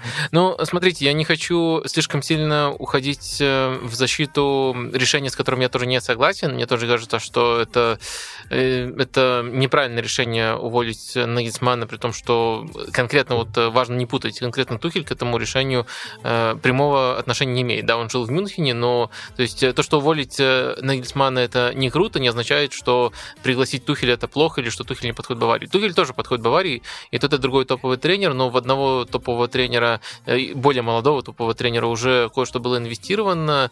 И, да ничего себе кое-что. И не было по-настоящему весомых причин для этого расставания. Но для того, чтобы добавить баланса и упомянуть то, что еще не было упомянуто, я бы все-таки сказал, что Бавария э, не очень хорошо играла в Бундеслиге, и именно на уровне идей если мы пытаемся оценивать вот Нагельсмана именно даже вот по нашей шкале, по, по тому, какие идеи он реализует, какие, какие не реализует, плевать на это там, поражение метров над от Байера, да-да-да, именно это я имею в виду. У него были проблемы, то есть он очень часто пытался перевести команду на свою схему с тремя центральными защитниками, на самом деле часто с одним центральным, ну, то есть такую схему трансформер, очень смелую, и это было и в первом сезоне, и во втором, и очень часто это завершалось к тому, что он откатывался, к тому, что просто ближе игрокам, более знакомо им. Э, это первый такой индикатор. Второй индикатор, например, э, взять его стартовый замысел, который он в этом, с которым он ходил в этот сезон, там э, с Мане в атаке, с очень гибкой атакой, без чистого нападающего, тоже начали постепенно вскрывать, наказывать Баварию за такой план, прессинговать ее очень интенсивно, они не находили решений, и пришлось... Ну, слушайте, брать... подождите, подождите, ну, вы хотите сказать, что это могло быть причиной? Вот, вот то, что вы, вы, вы какие-то детали обсуждаете, прям Нет. сложные, да, а то, что вообще как бы а, это... Я хочу сказать, что... Это есть ткань жизни, ткань профессии. И, За что здесь я, можно... Я, я не хочу обосновать явление, я тоже с ним не согласен, я с этого начал. Но я хочу сказать, что у Нагельсмана было больше пробуксовок, э, чем я, фанат Баварии, от него ожидал. Не говоря уже о том... Э, фанат Баварии его. Э, фанат Нагельсмана. Да, да, фанат, фанат Баварии это не, не, я, не, я, не видите, я говорю, стало, его, его да, имеется стало, в виду, да. Стало, в, в общем, эти пробуксовок было больше, чем я ожидал. Плюс еще все-таки нельзя отрицать, что часть, игра, часть игроков была им Э, недовольна, раз мы сказали там про Кимиха, нужно говорить о том, что все-таки э, были и другие настроения в раздевалке. И, э, Обычное дело. Э, да, да, я, я тоже не вижу в этом ничего э, критического. Э, и в совокупности это привело. Я бы еще все-таки, вот вы, вы так отмахнулись от этого, обратил внимание на то, что в самих официальных объяснениях Тухеля, простите, официальных объяснениях Салихамиджа Чайкана фигурировало, и фигурировало именно понятие качества игры и конкретный период после чемпионата мира. Вот они этим были предметно недовольны, и на самом деле я не могу с ними согласиться, что это было настолько критично и требовало такой меры, но тоже не могу сказать, что это на ровном месте было, и что они это выдумали, и что можно просто кричать 8 побед Лиги Чемпионов, а все остальное не имеет значения. Нет, они это все-таки не выдумали. И важно все-таки для меня важно, что эм, то, что более естественно для Нагельсмана, скорее в Баварии не приживалось, и ему приходилось, в том числе это было удачными ходами, откатываться к классики баварской. То есть и то, и другое это яркий зрелищный футбол. Но это немножко разные вещи, и вот эти пробуксовки начали меня тоже немножко смущать. Конечно, не в контексте «давайте уволим Нагисмана» смущать, а скорее в контексте, что ну не все пока получается у Нагисмана и вот э, именно относительно моих ожиданий. Так Я что... не понимаю вообще, на что тогда надеяться тренером, если мы допускаем что а, логикой замены тренера в самый важный момент сезона может стать разговоры, ну, фактически балетоманов. Вот собрались балетоманы в кулуарах, вот мы с вами тут в подкасте обсуждаем ну, нюансы совсем... позиционного нападения, как, так сказать, а, фулбэк в центр смещается. Не может менеджмент, если, если, если это так, то это просто кошмар, это просто шизофреники, а не... В том-то и дело, каждый должен быть на своем месте. Мы вот здесь сидим с вами. А не, как... не, ну это не, не про балет но я бы, если вы хотите в аналогии... Ну, про футбол, ну, да. Пригласили Нагельсмана разработать э, новую модель айфона. И вот он напридумывал, напридумывал, и ближе к концу что-то там вот не сходится, он говорит, ну ладно, э эту, эту штуку откатим, как было раньше, эту тоже откатим, и по сути, как обычно, выпускают просто тот же iPhone, который был и год назад. И вот э, скорее вот такая ситуация. То есть нельзя сказать, что он испортил эту Баварию, но нельзя сказать, что он сделал то, что именно было бы... То, что именно с ним напрямую ассоциировалось бы. И вот если бы так с айфоном случилось, ну, или с какой-то другой инновацией, то у меня бы были вопросы к этому тренеру, особенно когда к этому менеджеру, э, к, которого еще но, активно но это не подходит. Футбол, футбол, футбол может быть технологичный. Ясно, вам нравится технологическая сторона футбола, вы любуетесь, но это, это слава богу, не единственная сторона футбола. Нет, я просто говорю, что вы, вы сказали про балет, и это сразу же ассоциация красивый-некрасивый футбол. Я да. говорю, что речь не про красоту футбола, а про то, что э, вот пытаются что-то внедрить, это не работает, именно не работает на уровне того, как эм, некачественно играет команда. И потом откатывается назад. Вот я про такой аспект. Это не про красоту все-таки. Ну, не знаю. Если, если так, если этим руководствоваться, тогда Евгений выбрал, а, наверное, самую неблагодарную профессию а, в мире, как, как, какая есть. Вот, я понимаю, что... А, хорошо. А, давайте, давайте вернемся к тому, что я хотел с вами обсудить. Смотрите, я предложил, хотел бы обсудить, э, мне кажется, ключевое событие этого матча. Напомню, что мы обсуждаем первый матч четвертьфинала Манчестер Сити-Бавария. Это замену э, на 68-й минуте, когда ушел Кевин Дебрюйне при счете 1-0 в пользу Манчестер Сити. И вышел Хулиан Альварес. И с прессингом Сити случилось невероятное преображение. Он заработал так, как либо сознательно, либо просто не получалось. Он в этом матче вообще не работал. И, собственно, из этого давления, которое еще случилось, этот перелом случился уже когда часть силы были уже на исходе, в середине а, второго тайма, а, произошел вот этот вот невероятный всплеск, взрыв огромные преимущества, и в том числе вот этот привоз Упамекано, он был связан с этим исключительным давлением, э, которое стало оказывать Сити на Баварию. А я хотел спросить, Евгений, вы согласны с такой интерпретацией? А, вы эту замену отметили для себя? Ну, конечно, потому что ну, сама динамика игры поменялась. Хотя э, даже при этом прессинге ну, Бавария имела шансы. Да, то есть как бы это не было такой ключевой. Мне кажется, э, ну, глобально вот тот, тот момент, который я пересматривал несколько раз, как произошел вот этот обрез, а, э, Повар сместился для того, чтобы открыть дополнительную линию передачи в центре поля. Ему не хватило буквально времени при развороте мяча, чтобы отскочить и открыть линию уже на бровке. И в этот момент почему-то у Павикана сам спровоцировал прессинг. То есть он не ну вот как играет, допустим, Дедзерби, да, то есть защитник наступает на мяч, и он ждет движения нападающего, за это время там успевает подстраиваться остальная структура под, под расположение мяча, и он реагирует уже на, на, пресс, на того, какой будет прессинг, реакция идет. Здесь произошла обратная ситуация. То есть, может быть, он уже был подуставший, может быть, ну, как бы не соображал. Он сам спровоцировал как бы давление. То есть, он не ждал его, а он его спровоцировал.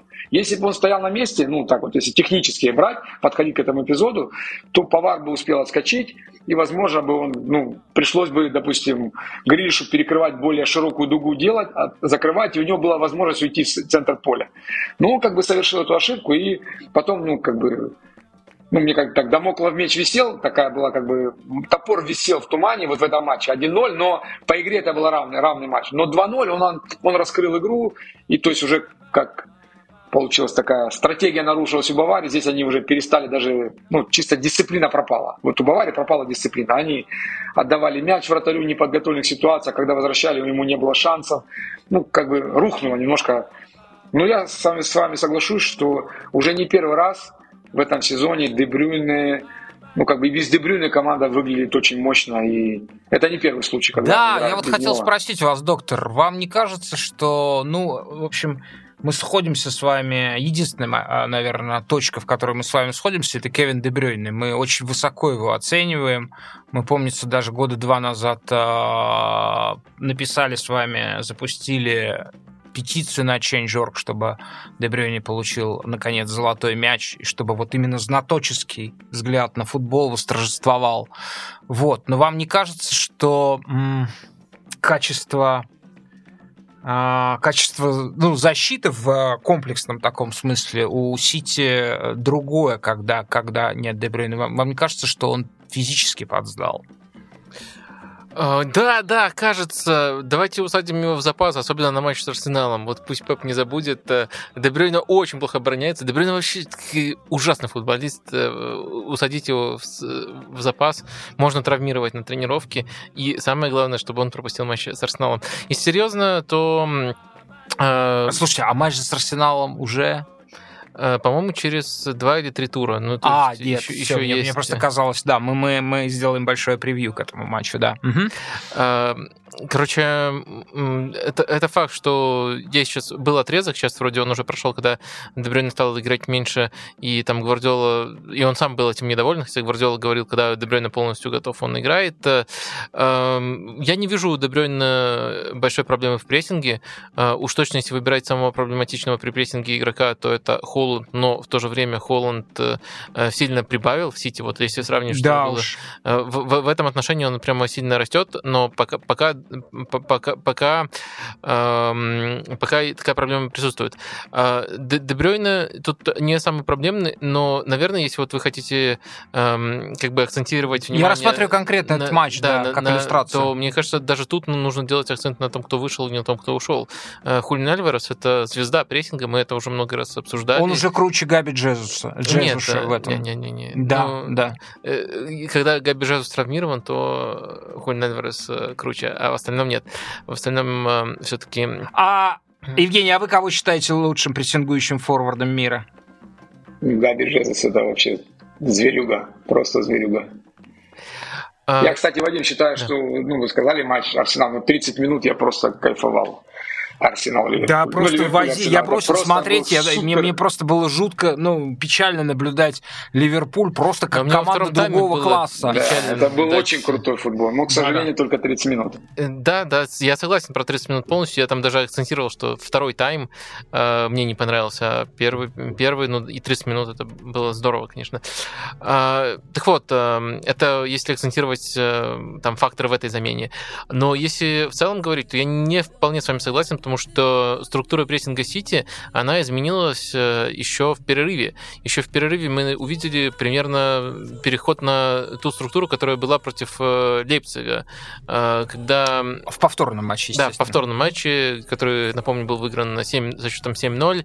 Э, И там вингеры, Грилиш и Бернарду, они играли по центральным защитникам, но, следовательно, Дебрёйна и Холланд играли глубже, перекрывали опорников, но все начиналось именно с Грилиша и Бернарду. И вот, э, возможно, учитывая, что э, в плане расположения футболистов в этом матче Бавария была очень похожа на Лейпциг того образца, возможно, Гвардиола именно поэтому, вот распознав уже по ходу дела, как играет Бавария, в перерыве перевел. Но мне кажется, переломная точка это именно то, когда Сити начал прессинговать э, в перерыве. Ну и нельзя, мы пока точно не сказали в, достаточной степени об этом. А в, в этом матче... Ну, подождите, у Баварии был совершенно сумасшедший отрезок в начале. Они просто чуть ли не смяли Сити, просто, просто прижали первые 10 минут второго тайма. И где же был пре- прессинг Сити тогда? Ну, тогда был прессинг Сити. Э, Он иногда проваливался, но ст- структура была именно такой, и удачных эпизодов тоже было достаточно. Э, Но я вел к тому, что мы э, тут акцентируем внимание на замене, но не, не дохвалили главного виновника этого прессинга. Я не про Упамекано, который ошибался, а про Грильша, который вынуждал его ошибаться. А С точки зрения эффективности и с точки зрения работоспособности, мне кажется, именно Грилиш был очень крут. Тяжело на- напрямую сравнить его с э, Альваресом, но у Грилиша все-таки была более трудная роль, потому что ему нужно было разрываться между крайним защитником Баварии и центральным, э, и он уже э, долгое время был на поле к моменту, когда Альварес вышел. Так что, мне кажется, Грилиш заслуживает очень много комплиментов по этому матчу. Евгений, я хотел у вас спросить. Вот мы с доктором а, по, по ходу этого сезона довольно скептически часто отзывались о Сити. И мы не считали Сити фаворитом этого сезона. И как это у нас всегда бывает, у нас скепсис даже иногда какими-то ядовитыми м, нотками проявлялся. Извините, я считал. И, и вдруг, и вдруг в ответном матче с Лейпцигом происходит как будто презентация. Вот что-то там собирали, вот мы опять берем этот условный цех какого-то IT-гиганта, и вот, наконец, этот потрясающий алгоритм а, представляют, да, это, это чудо, это чудо ума. Имеется в виду э, прессинг Сити, да. Понятно, что а Мы знаем, что Сити мог э, прессинговать э, часто и очень качественно, что это по-прежнему всегда была одна из лучших в этом компоненте команд. Вот. Но по ходу сезона часто Сити скатывался в то, что называется ватакат, в стерильное владение. И я совершенно уверен в том, что вот в той самой как бы предыдущей жизни, недавней Сити, а, преимущество 1-0 стало бы, возможно, обороняться таким способом. Да? Представить такую замену, такую радикализацию игры было невозможно.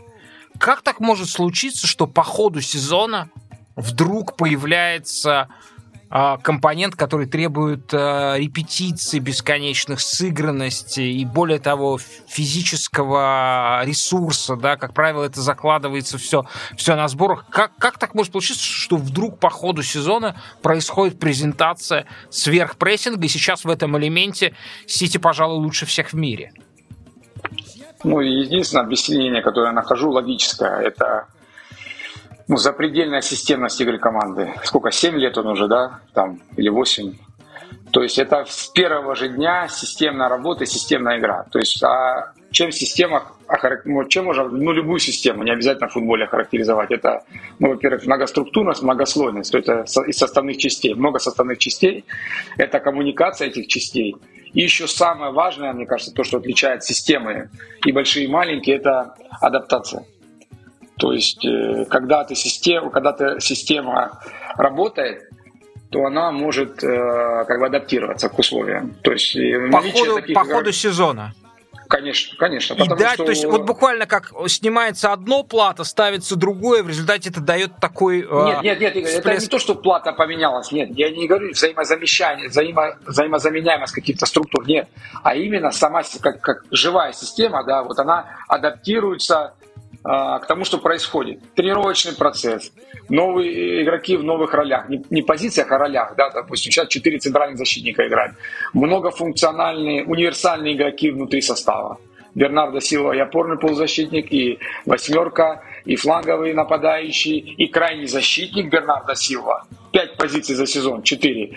Джон Стоунс и опорный, и крайний. Вот вы мне объясните защитник. про Стоунза. Как можно, ты Стоунза тренируешь пять лет, по-моему, он играет уже, или четыре в э, Сити. И вдруг выясняется, что человек может играть на этой позиции, они сейчас играют double play, тем самым как бы невероятная вариативность, защита разрывается, потому что он отчасти дублирует игру, роль ну, Родри. Это невозможно, это невозможно там прочитать или там купили, они знают про него. Да, они понимают, что он определенным уровнем таланта да, наделен. Ну это как, как с Ламом. А Гвардиола же признавал, что они на тренировках увидели. То есть он в каких-то упражнениях проявил себя, что он очень может хорошо сохранять мяч. И он его двинул в центр поля.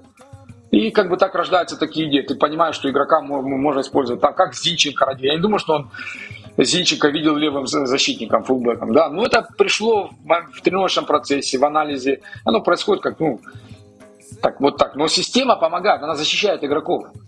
А они верят в систему, они ее поддерживают. Соответственно, и в тяжелые моменты команда не проваливается сильно. Система их страхует. Слабо, допустим, готовность физическая после чемпионата мира упала, приехали, может, эмоциональный фон был неважный, да, там неудачно выступили игроки, там ведущие, и как бы пока этот фон был, система не давала сильно провалиться. Система не давала потерь, там, ну, глобально потерять очки, много очков потерять. Они все равно оставались на плаву.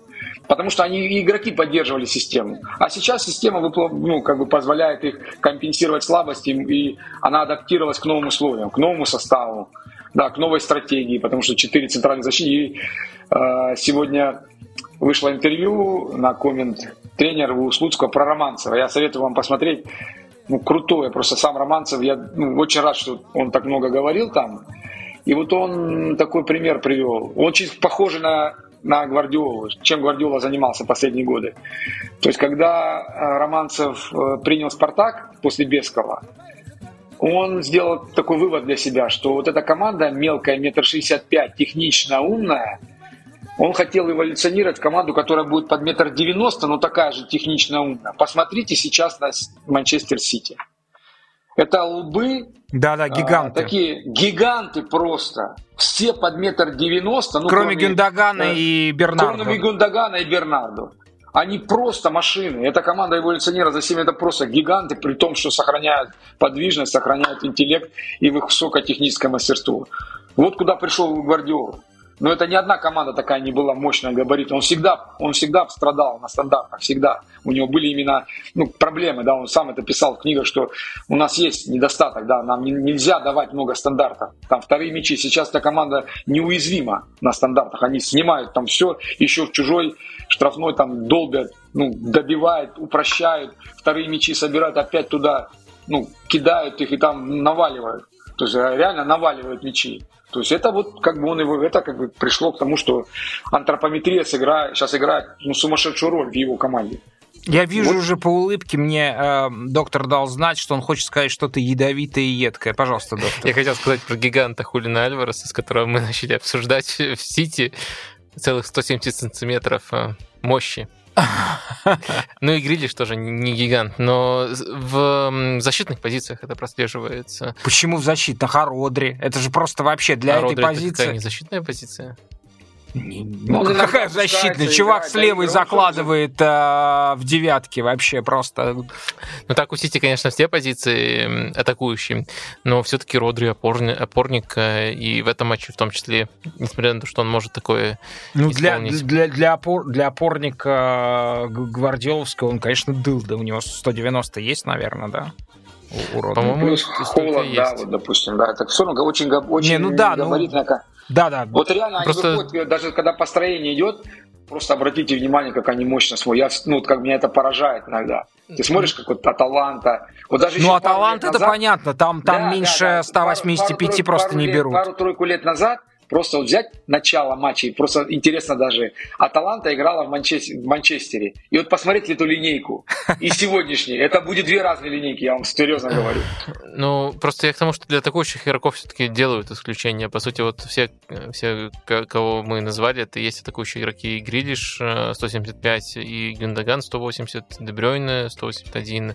И... Ну, вы знаете, Дебрёйне 181, но это или ошибка, мне брат рассказывал про него. Да, когда... явно не выглядит на 181. Он, ну, это был, он, во-первых, он широкий, у него очень широкий таз, и брат, когда стоял, они играли с Вольсбургом в Краснодаре, за Краснодар он играл, и у него были, знаете, брат ваш? штаны.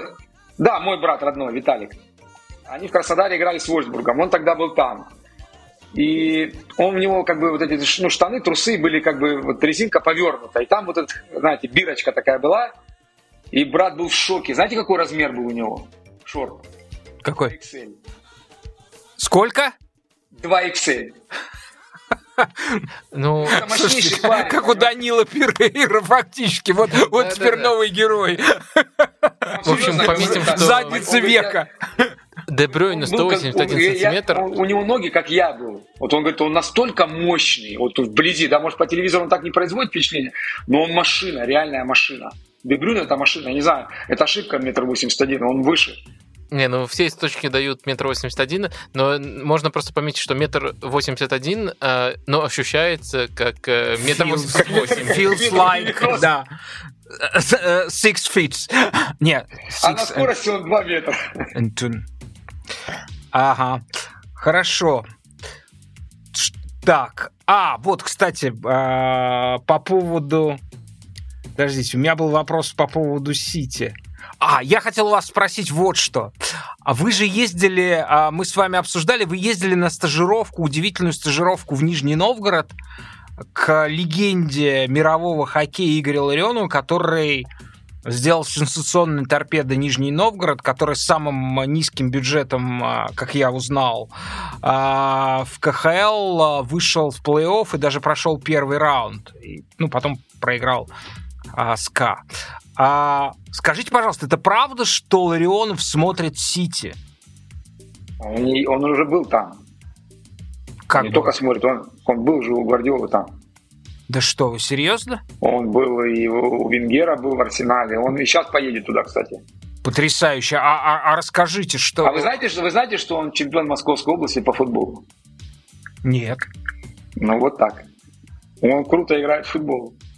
Но... И а очень. И, и он и в Ливерпуле был. То есть он ну, как бы очень любит футбол, очень ну, как бы внимательно следит. И Но он использует это для хоккея? Эти... Конечно, сто процентов. То есть э, я увидел упражнение, почему команда так играет. Вы смотрели торпеда хоть раз? Нет, я не смотрю хоккей, но я ну, слышал, просто, что он, он, у него очень интересная концептуальная даже, идея, он советский э, хоккей да, возрождает, да, принципы да, советского да, хоккея. Даже, да, понятно, что хоккей советский, но это комби... вот, чисто комбинационного плана команда. Это одна команда сейчас. Даже СКА так не играет. Я не говорю же там Акбарс, ЦСКА. Это ну, вот, комбинация на комбинации. То есть это очень круто смотреть, а тренировочный процесс просто ну, невероятный. Я вам серьезно говорю, это, блин...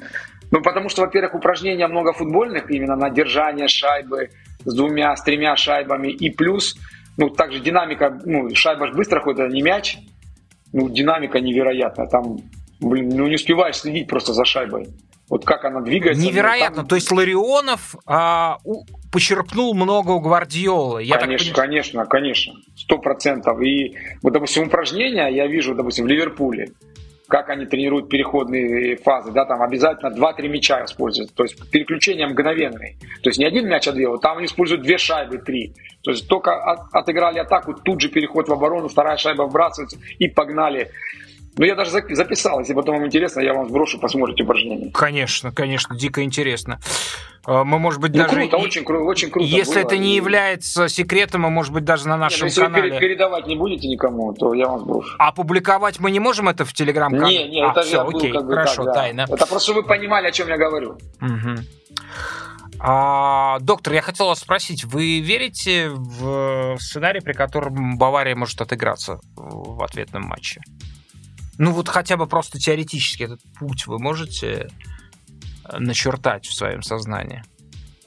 Вряд ли, вряд ли, честно говоря. Я, мне почему-то вот, когда вы задавали этот вопрос, э, пришел в голову ответ Юргена Клопа после того, как они проиграли первый матч Реалу, э, тоже с разгромным счетом, ну, в принципе, с такой же разницей. 2-5. Да, 2-5. И он говорил то, что мы можем э, хорошо сыграть и рискованно играть, играть первым номером, но соперник слишком опасен в переходных эпизодах, в контратаках.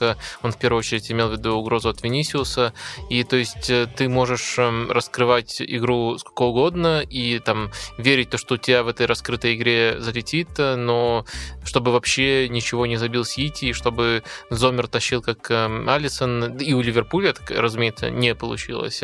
Э, то есть, э, когда есть Дебрёйна для связи контратак, Холланд как скоростная машина, я верю в то, что, может быть, этот матч будет интересным с точки зрения того, насколько постарается радикализировать игру Бавария. Ну, то есть, мало ли, она доведет ситуацию до 60 на 40, что неслыханно в матчах Сити. И действительно... Если они не играют против Арсенала. Да, если не... Хорошая оговорка.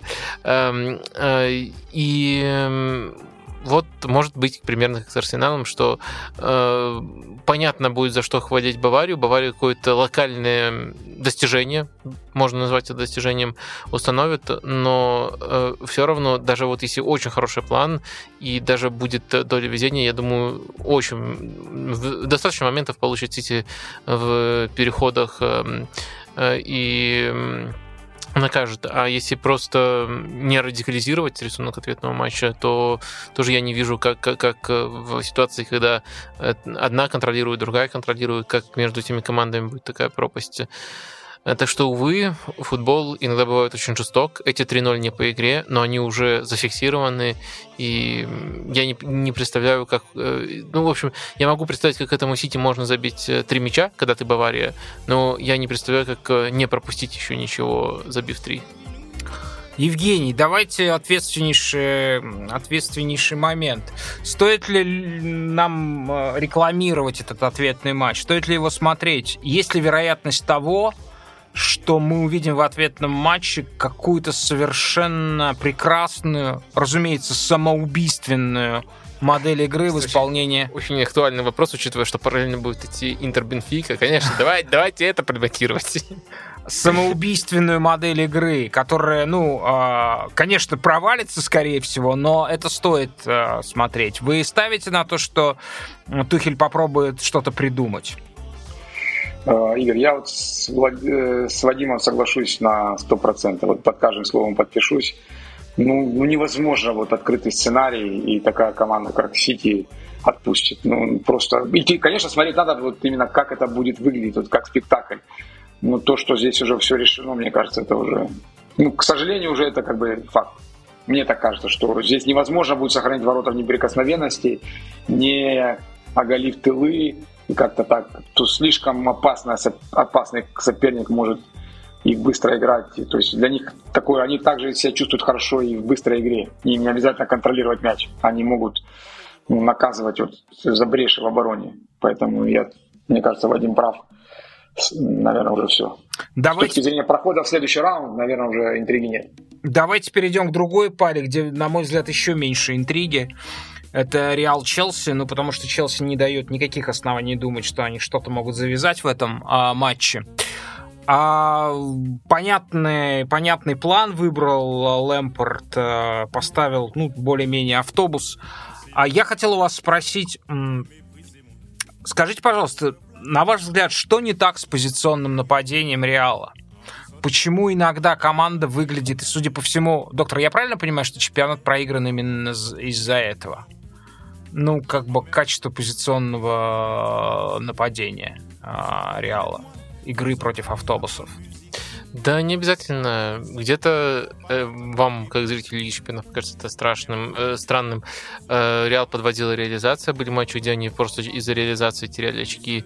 Э, где-то были матчи, и это, наверное, даже еще более значимо, где Барселона в неочевидных случаях э, выигрывала. Мне кажется, в, скажем так, гонке Ла Лиги э, нелогичный аспект это не то, сколько очков э, набрал Реал. Ну, может, могли побольше набрать, но э, настоящий нелогичный аспект это... Сколько очков очков набрала да, Барселона. Как, как хладнокровно Барселона собирает... 1-0. Э, ну, и 1-0, и с, други, с, с другими показателями, и э, как э, где-то Барсел, Барселоне везет без мяча, где-то у них лучше организована оборона, но в целом, э, если сравнивать... Э, первый момент, который надо отметить, это не Реал, прямо сильно не добрал очков и потерял где-то глупые очки. Это в первую очередь э, Барселона сильно сильно перебрал очки, и отрыв сформировался именно из-за, из того, как перебирает Барселона. А почему Барселона перебирает, это другой вопрос, который мы уже обсуждали, который больше касается другого клуба. А, вот э, Реал настолько эффективным э, в этом, в этом сезоне э, быть не может. Но и в то же время, если уже выделять проблемный аспект, то скорее это не атака, а может переходные эпизоды, где-то даже защита нет на самом деле до сих пор у Реала постоянного сочетания в опорной зоне, то есть иногда это был, сначала был Чуамини, потом Камовинга и Кросс, сейчас э, Кросс в качестве, э, в роли Пирла, можно даже сказать, например, так. Угу. Эм, так что... Очень часто против Челси была тройка, то есть Кросс находился так низко, он находился на одной линии с двумя центральными защитниками, и в центре был э, и оттуда разыгрывал. При, при этом вы просите назвать проблемную стадию, но я не могу сказать, что у Реала есть какая-то явная проблемная стадия. Главная проблема это то, что вот Барселона в этом сезоне такая хладнокровная. Вот выберем это слово. Евгений, я, я хотел у вас спросить. Э, мне кажется, что все-таки у Реала есть... У нас не очень принято в, в, в Капучино Катеначи на кого-то персонально навешивать всех собак, но я не очень мне понятен масштаб таланта Родриго. Вот мне кажется, что в позиционном нападении у Реала э, в переходных фазах все его таланты, они проявляются. Это ясно, что он убийственнее, не столь, разумеется, как Винисиус, да. Но мне кажется, что в позиционном нападении он является слабым звеном Реала. В чем, на ваш взгляд, талант Родриго? Ну, как индивидуально. Он же индивидуалист, да, и который решает эпизоды. Я не скажу, что ну, проблемы у него. Допустим, если его встроили бы в систему, в системную команду, ну вот, допустим, мы его берем, мы там Ливерпуль, или там Бавария, или Манчестер Сити, где у него, вот пос, ну, просто как пример я приду обратный, посмотрите, во что превратился без системы Стерлинг. Да, вот он как э, он как вот был в Ливерпуле, да, какое-то время там, когда он начинал, да, когда не было такой четких заданий, четких. И вот он вышел, он набрал э, сумасшедший там да, ну, как уровень поднял свой игры именно в системной команде. Но сейчас он оказался в более так вот, перетрубации этих ухода ну, как бы в команде, которая не является системой, хорошей системой. И он просто растворился. А Родриго молодой игрок. И сама команда, вот Вадим правильно сказал, почему они уязвимы в переходных фазах. Потому что они очень часто завершают свою атаки рискованно. Они иногда атакуют центр, когда он забит да, и, и получают многовекторные атаки, их тяжело троем контролировать. А Сити никогда так не делает. Бавария тоже практически никогда так не делает. А Ливерпуль практически тоже так. Никогда не такой центр, когда он перегружен. Они используют фланги, полуфланги, чтобы атака, атака была не многовекторная, а контролируемая атака. Реал рискует. Они много рискуют именно и по центру, и Родриго тоже один из как бы, элементов этих рисков. Значит, позволяет тренер, систем, ну, как, игра позволяет так действовать. И может быть он кажется, что вот он в такой игре не, ну, не системно и слабым звеном в позиционной игре является. Ну, против команд ниже уровня, да, когда они запирают и там мутузят, мутузят, потом пропускают контратаку, стандарт пропускают и начинает рушиться все. Но я уверен, что если его обучить, вот попади он в Гвардиоле, он бы очень сильно смотрелся. Он очень сильный игрок. То есть это как, вот, как Стерлинг, мне кажется, вот такого уровня футболист. Может быть, даже выше по мозгам. Потому что Стерлинг, на мой взгляд, не является таким с высоким футбольным IQ. А вот Родриго, то есть он даже способен так... Никогда Стерлинг на замены так не выходит. Вот я его сколько помню, он не является игроком, вот, который может выходить на замену, потому что это надо определенный склад менталитета иметь и ума. Ты должен как бы уметь сковать эго и направить. А Родриго умеет выходить на замены. И в составе тоже умеет хорошо играть. Поэтому, не знаю, я, ну, он мне очень нравится. Это как бы крутой футболист. Я вот, когда, когда его э, комментарии были Переса по нему, я, честно говоря, не разделял. Думаю, блин, что там за футболиста они взяли. А потом, когда посмотрел, ну, этот парень просто на таком уровне, когда с, таким, с такой конкуренцией, он там иногда выбивает себе место.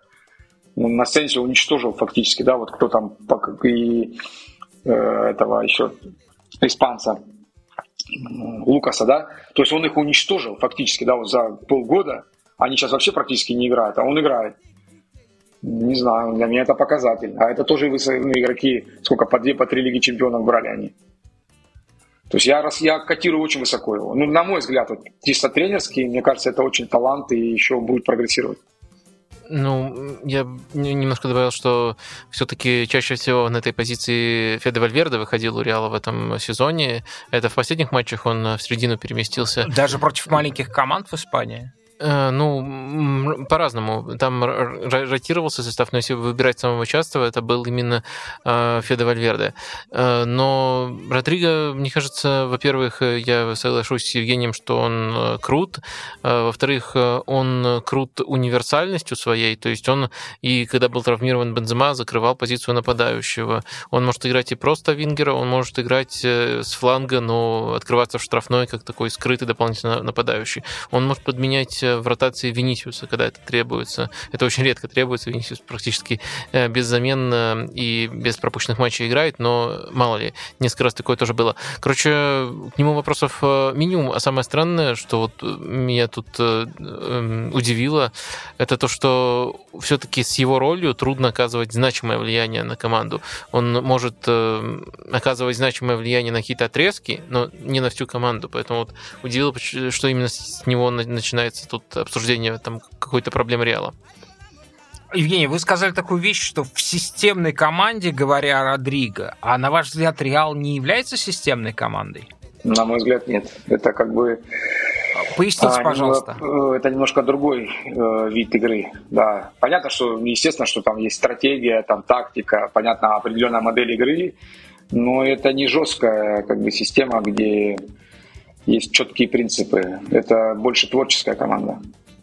Это мастерство, помноженное на творчество и ну, вот именно на десятку в исполнении. То есть они обороняются на десятку, когда надо. Атакуют тоже, вот я уже повторюсь, это обучающая, это команда, по которой можно обучать игроков. Как ты должен исполнять эпизоды игры. А вы показываете игры. Э, эпизоды игры Реала своим футболистам? Нет, потому что это надо показывать, когда ты воспитываешь игрока. В профессиональной команде уже это невозможно сделать, потому что они уже обучены, практически все. А вы считаете, что на этом уровне... Так, так, так, играть, так сыграть, как Реал, невозможно. Вот именно научить так играть невозможно. Ты уже должен... В Реал готовые игроки. Они уже все... Ну, туда приходят готовые игроки. Обученные игроки, да, они там добирают за счет э, уровня, тренировочный процесс, потому что ты тренируешься с лучшими игроками мира, с лучшим тренером мира, одним из лучших тренеров мира. И, естественно, ты там быстро растешь. Но глобально это состоявшиеся футболисты все. То есть так э, ты, ну, как, невозможно это сделать. Просто скопировать их невозможно. Потому это не, не поддается копированию. Там много на творчестве, там много на вот именно на, на футбольном IQ, на интеллекте построено. Да, как выбирать, как может вдвоем сдерживать четверых. Это можно сделать, как, допустим, остаются два против четверых, два защитника остаются против четверых. И они умеют сдержать. Да, у них есть там скорость, у них, но это сумасшедший просчет, сумасшедшее стратегическое мышление, да, как перекрыть там все это. Ну как это они это делают? Ну это не, как ты это научишь? Это невозможно. Для этого не хватит времени просто в профессиональной команде. Это должно чуть раньше закладываться. Хорошо. А, а с другой стороны, ну, как бы не закладывается, это богом одаренные люди. То есть это лучшие, лучшие представители ну, как бы профессии. Я напомню, что в среду э, команда Акрон из Тольятти проводит самый молодая очень команда, одна из самых молодых профессиональных команд России, проводит самый важный матч в своей истории в рамках четвертьфинала Кубка России. Она принимает московский «Спартак». Мы вам, Евгений, пожелаем сыграть не как «Реал», а как «Акрон» в предыдущих стадиях. И Спасибо. удачи вам большой в этом матче. Спасибо, что были с нами. Спасибо вам большое. Хорошего вечера. До свидания. До свидания. Слушайте, а будем ли мы что-то говорить про Челси, потому что мы оставили а, наших слушателей в тот а, момент, когда они уволили Грэма Поттера и еще никого не назначили. Сейчас произошло назначение которые трудно комментировать, которые даже вот кажутся каким-то едва ли не разумным решением в этом абсолютном э, океане безумия. Вам это кажется разумным решением? Ну, мне кажется, в тех условиях, в которых они находятся, ну, что, нормально, человек же научился строгать эти самые, изготовлять автобусы в каком-то гараже ливерпульском. А, ну, научился, но с другими игроками, как показывает э, практика, потому что это важно, например, потому что некоторым игрокам Челси неестественно играть в автобусы. То есть, Вы думаете, э, платиный есть, автобус э, э очень хрупкий знаете, будет, да? Есть э, яркий пример. Автобус за 600 миллионов Жао фунтов. Феликс, который как бы бежал из автобуса, а тут здрасте! Да, причем, причем он бежал из самого, самого технологичного титанового автобуса, да? А, здесь какой-то ржавый, ржавый гараж в ливерпульских доках. Есть еще, например, Энцо Фернандес. Мы имеем в виду э, предыдущий опыт Фрэнки Лэмпорда в Эвертоне. Есть, например, Энцо Фернандес, э, тут скорее уже не какая-то не, не какое-то нытье футболиста, а просто Э, эмпирически, если за ним следить, когда команда его закрывается, он очень сильно теряется, много позиционно лажает, э, и ему некомфортно в таком рисунке. То есть это прям контраст, насколько хорош может быть, не просто хорош, а одним из лучших опорников планеты, когда команда играет в прессингующем стиле, неважно какая, и насколько он может быть плох и даже вредителен для своей команды, когда нужно играть вот в пассивной манере. Вот у него буквально из него это прет. То есть э, вместо того, чтобы выжидать, э, вот как вот автобус, это режим выжидания. Ты ждешь, пока соперник сам доведет свою атаку до чего-то, сам допустит ошибку. А, он не может выжидать. Он э, играет проактивно даже в, в, в такие моменты, и ему неудобен автобус. Многим футболистам неудобен автобус в Челси, так что даже с этой точки зрения, эм, с этой точки зрения Э, не очень логично. Э, но мне кажется, что и уровень Фрэнка Лэмпорда как э, тренера очень сомнителен, и само решение назначить непостоянного тренера, который мог бы, если мы уже как бы свернули прошлый проект и начинаем новый долгосрочный проект, как это обычно бывает, то, то до Боули, новый тренер мог бы знакомиться, это важное время знакомиться с командой, потому что ну, сезон потерян. И... А вам не кажется, что наконец произошло прекрасное. Туда никто не хочет идти работать ни за какие деньги. Вы, не- вы не, не допускаете такого? Я, я думаю, что вы как-то проецируете свое мнение вот прямо на всех. Э, Челси большой клуб, э, и всегда есть э, очередь... Больших клубов меньше, чем больших Есть люди, тренеров. которые Э, э, и отключают телефоны. ко- которые, да, которые не очень хорошо, которые не очень умеют там ждать какого-то шанса в другом клубе. Так что обязательно найдется та- та- такой тренер.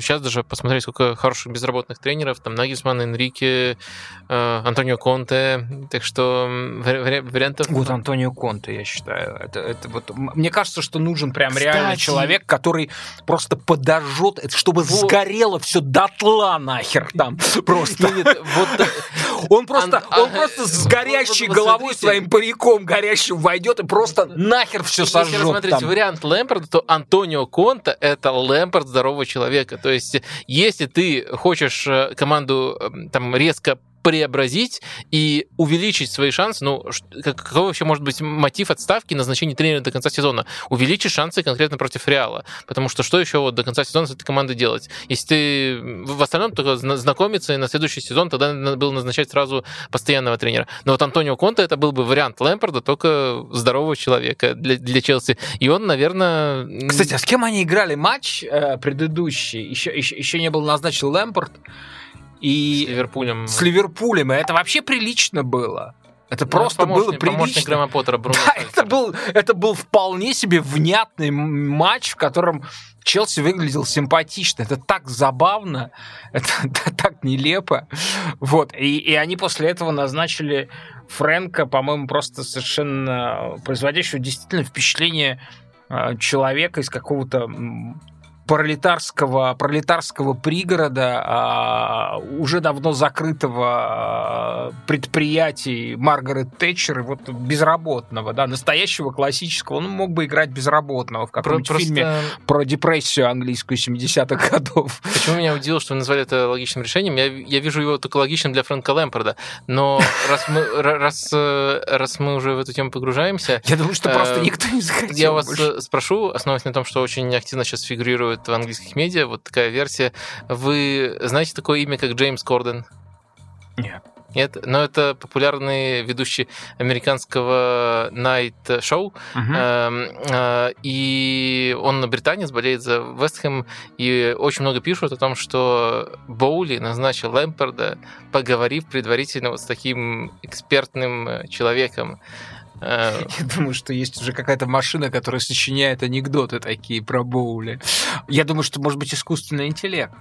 И против него подписали э, петицию Илон Маск и, все, и, и прочие, да, против, против эмансипации этого искусственного интеллекта. Мне кажется, что уже есть алгоритм, который такие истории Мне, пишет мне про кажется, нужно делать алгоритм, который будет оговорки, там, э, вырезать из нашей речи. Вот, э, потому что обычно мы говорим, ну, вы понимаете, что нам ограниченно нужно доверять такой информации, это просто там слухи ходят. А тут нужна другая оговорка. Кого вы обманываете? Речь про Боули. Значит, все таки было. То есть не сомневайтесь даже. Не, на самом деле, мы, мы- не, это дико интересно. Это один из самых, э, э, к сожалению или к счастью, самых интересных сюжетов этого сезона. И мы вернемся к нему, будем изучать. Мы уже с а, экспертом, а, комментатором, интерпретатором экономического, а, так скажем, потока информации Григорием Баженовым уже обсуждали. А с этой стороны, что может стоять за Боули, что, чем он может руководствоваться. А в следующем мы, я надеюсь, у нас получится собрать людей, которые напрямую работали, в том числе и в футбольных проектах, с людьми, состояние которых вполне сопоставимо с состоянием а, Тода Боули, если верить а, Форбсу.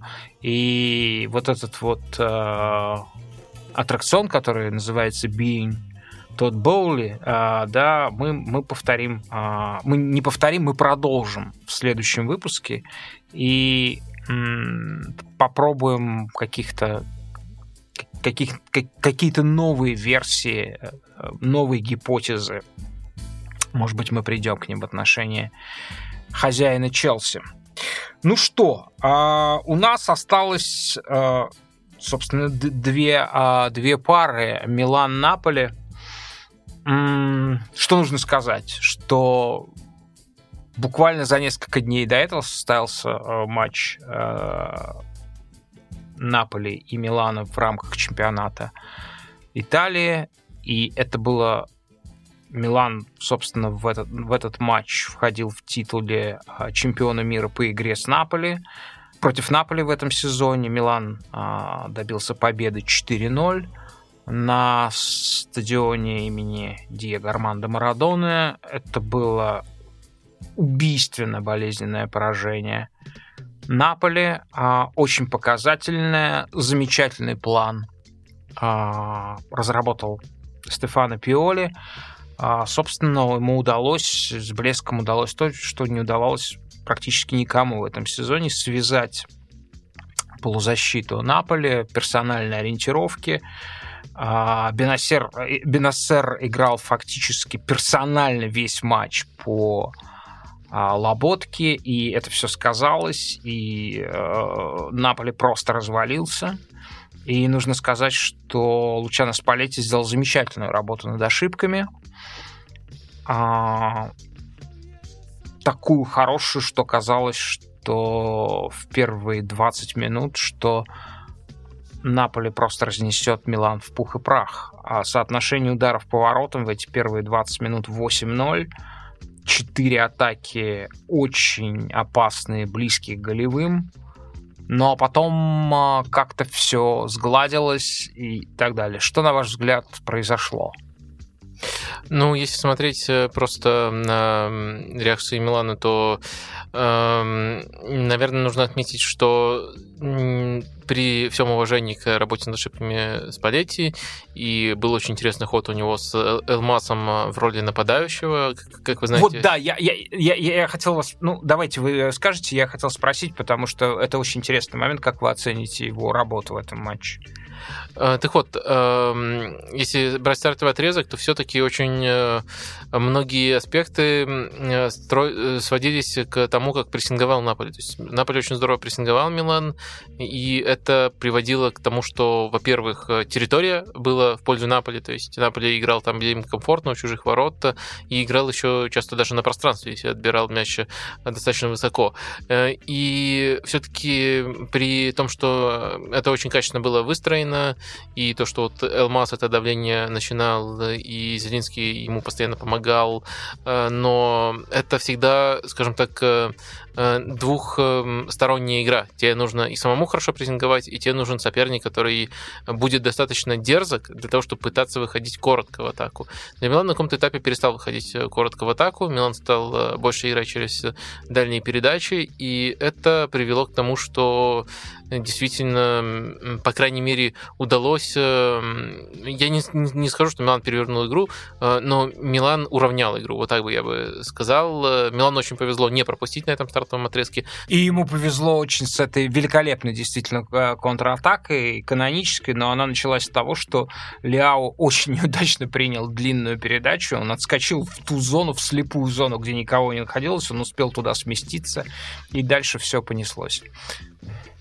Э, ну да, и гол тоже, который был забит уже попозже, э, тоже пришел именно из быстрой атаки, тоже очень э, важная роль именно индивидуальная там была у Брейма Диаса, который... А я именно гол описываю его в начальную стадию, когда Ляо принимал мяч и потом уже скидывал на Брейма Диаса. А, ну был еще один момент с Ляо, когда он прошел очень здорово, Да-да. и там тоже завершилось его ударом, но по сути вот Милан колол такими контратаками, это действительно было, но Э, самое главное, конечно, то, то, то э, откуда то, то, как эм, ушло преимущество Наполи, это э, то, что Милан начал более примитивно разыгрывать.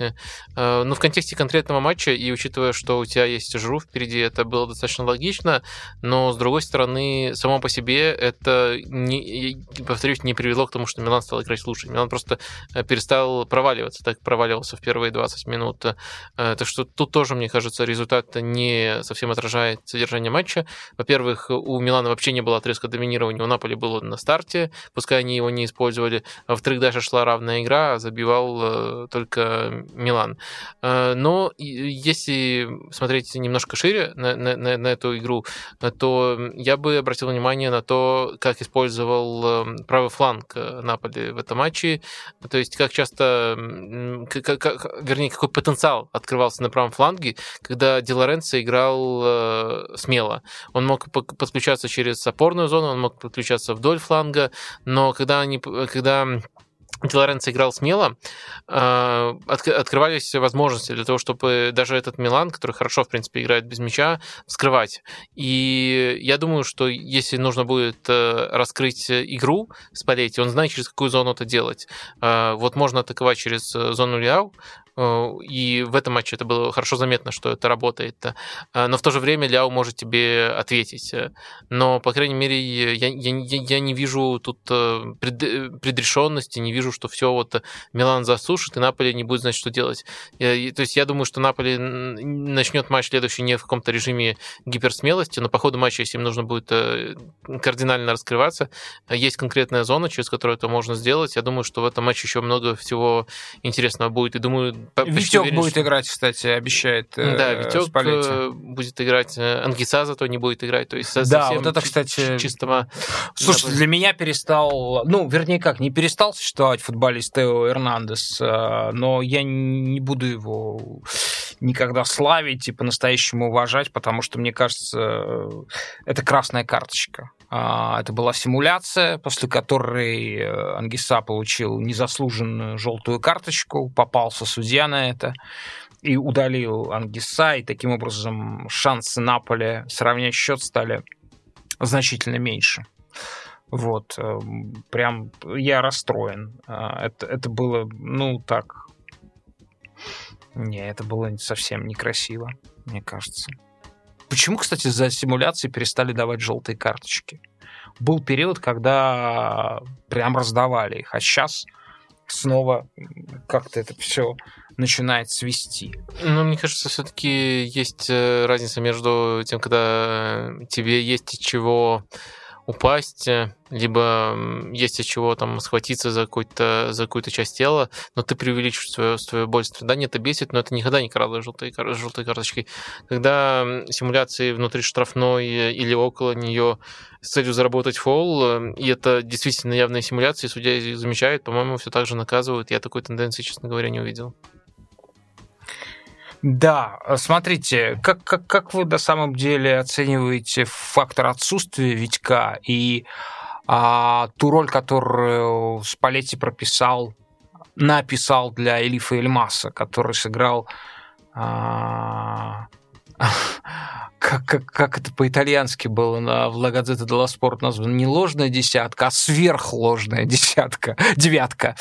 А, очень низко а, оценила Gazzetta dello Sport работу Эльмаз, Эльмаза, и это тот случай, когда я а, не склонен протестовать. А, мне очень не нравится, я уже говорил об этом, и, я, и у меня просто настроение портится, когда я смотрю эти оценки, я просто как это самое, как, как эм, находящийся в зависимости от тяжелой э, человек, э, все время клянусь больше не смотреть оценки Лагазеты Спорт после матча, не читать советские газеты, кажется, герой э, пьесы «Роковые яйца», профессор Преображенский так говорил своему ассистенту доктору Барменталю, соратнику, не читайте утром советских газет, а не читайте утром Лагадзету Дела Спорт, не читайте оценки. Но вот в данном случае я не готов спорить э, с ними.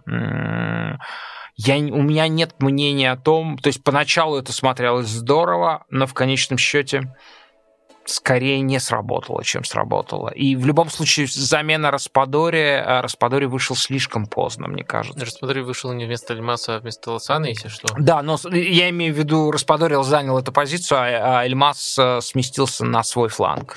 Э, смотрите, мне понравилась работа Эльмаса в прессинге, э, и в целом Эльмас, мне кажется, игрок недооцененный, он очень универсальный. Он офигенный вообще игрок. Да, да. Я, я считаю, что он потенциальная звезда. На, на, на, на стольких позициях э, поиграл, и это позиция, которая в системе Наполи требует э, очень разных качеств, э, и вот очередная, и он, на мой взгляд, даже на этой позиции не проводился. Но две важные оговорки сводятся к тому, что работу основную в прессинге, которая от него требовалась, мне кажется, он сделал, это было важным мотивом, почему он вообще вышел на этой позиции.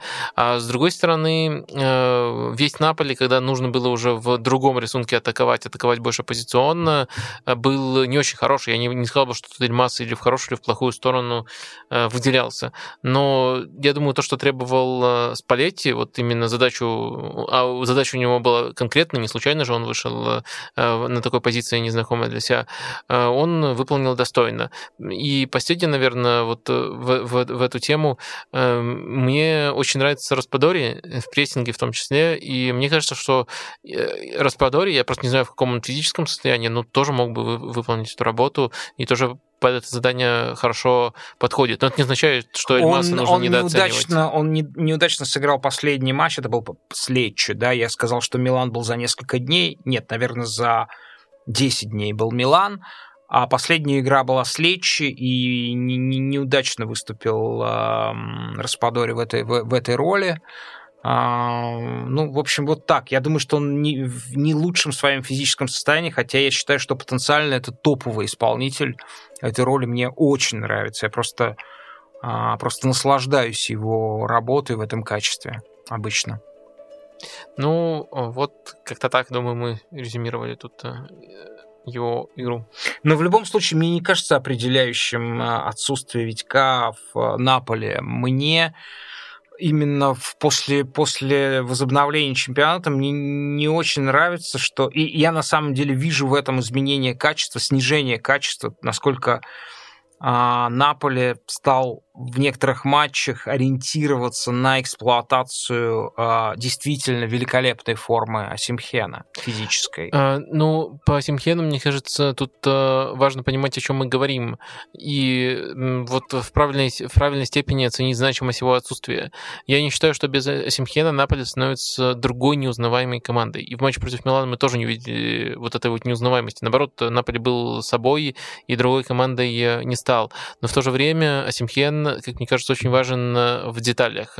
Это и детали выхода из-под прессинга. Ну, Эльмас просто не выиграет столько верховых дуэлей, если придется участвовать в этих верховых дуэлях. Это детали игры в штрафной и игры на пространстве. То есть он хорош, э, в первую очередь, на мой взгляд, именно э, вариативностью. Тем, что Наполи, и Наполи, как мы уже вот проводили аналоги с Реалом, это команда очень на фоне других интуитивная, команда очень импровизационная. И когда есть такой нападающий, у Наполи, то можно очень по-разному строить свою атаку. Э, другие нападающие, или даже, как мы вот сегодня выяснили, игроки, которые способны сыграть на этой позиции, включая там Альмаса, они э, все равно выходят э, под заранее заготовленное задание, под какую-то под какие-то свои сильные стороны. А вот если выходит Асимхен, то можно прямо по ходу матча переключать эти сильные стороны. И, конечно, в матчах повышенной трудности, где тебя особенно проверяют, проверяют не только твой стартовый план, но и там твой план э, Б и дальше по алфавиту, э, мне кажется, что все-таки э, отсутствие Симхена сказывается. Ну, в общем, он Спалетти обещал в следующем а, в ответном матче. Мне кажется, что все, все открыто. Все очень открыто, и нам будет интересно.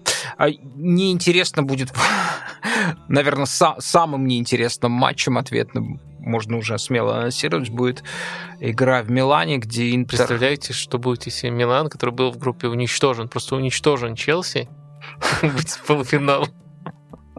в полуфинал. Челси-Милан, да? Не, а, а, Челси уже не выйдет. Я говорю, а, в группе Челси играл а, два раза при Поттере, но и два раза прямо явные, явная победа да. Челси была. Кстати, да, все уже как-то это забыли. А, да, и непонятно, что это значит. Вот, очень, очень неинтересно будет а, антиреклама матча, ответного матча Интер-Бенфика. Слушайте, мне прям, мы, мы с вами назначили, а вы, кажется, поделили, как всегда, компромиссно а, на пополам пирог в этом матче, а я а, математическим фаворитом называл Бенфику в матче против Интера. А мне жаль Бенфику, потому что ее прям а, показательно разобрали. Я у вас хотел спросить, вам не кажется, что Рогер Шмидт, это можно назвать даже мастер-классом а, Симона Инзаги, насколько все это было показательно сделано. Вам не кажется, что Шмидт малость э, перемудрил составом и, вернее, даже переосторожничал? Как это не сенсационно звучит применение к Бенфике. А вам не кажется, что эта вся история вот с условным Матюиди, а, ложным, а, ложным вингером, Аурснесом, да, слишком большое количество универсальных и оборонительных хавбеков сделали Бенфику очень очень эм, читаемой в атаке. А, мне, ну, все-таки, мне кажется, не совсем так э, правильно характеризовать а, роль Аурснеса. Э, ну, Матью, с Матюди не сравнивал бы его, потому что направления разные. То есть Матюди э, часто выходил в под центр. И, да, и под Роналду, и Бапе. выходил в центре и закрывал фланг, а тут, наоборот, Аурснес выходит формально на фланге, но часто уходит в центр. Но я думаю, что это прямо не было его основной задачей. Мне кажется, это было как раз-таки отражением того, что у Бенфики были проблемы в продвижении мяча. То есть Шакиньо и Флорентину не справлялись с этим. В итоге там иногда Рафа Силова, иногда Аурснес э, опускались в опорную зону. И... Жао Марио вообще был, просто его не стал, он напоминал себя в Интере, потому что Жао Марио, кстати, вы знаете, что это самая дорогая... Не, я с вами согласен, кардинально согласен. Он так результативно за Интер никогда не играл.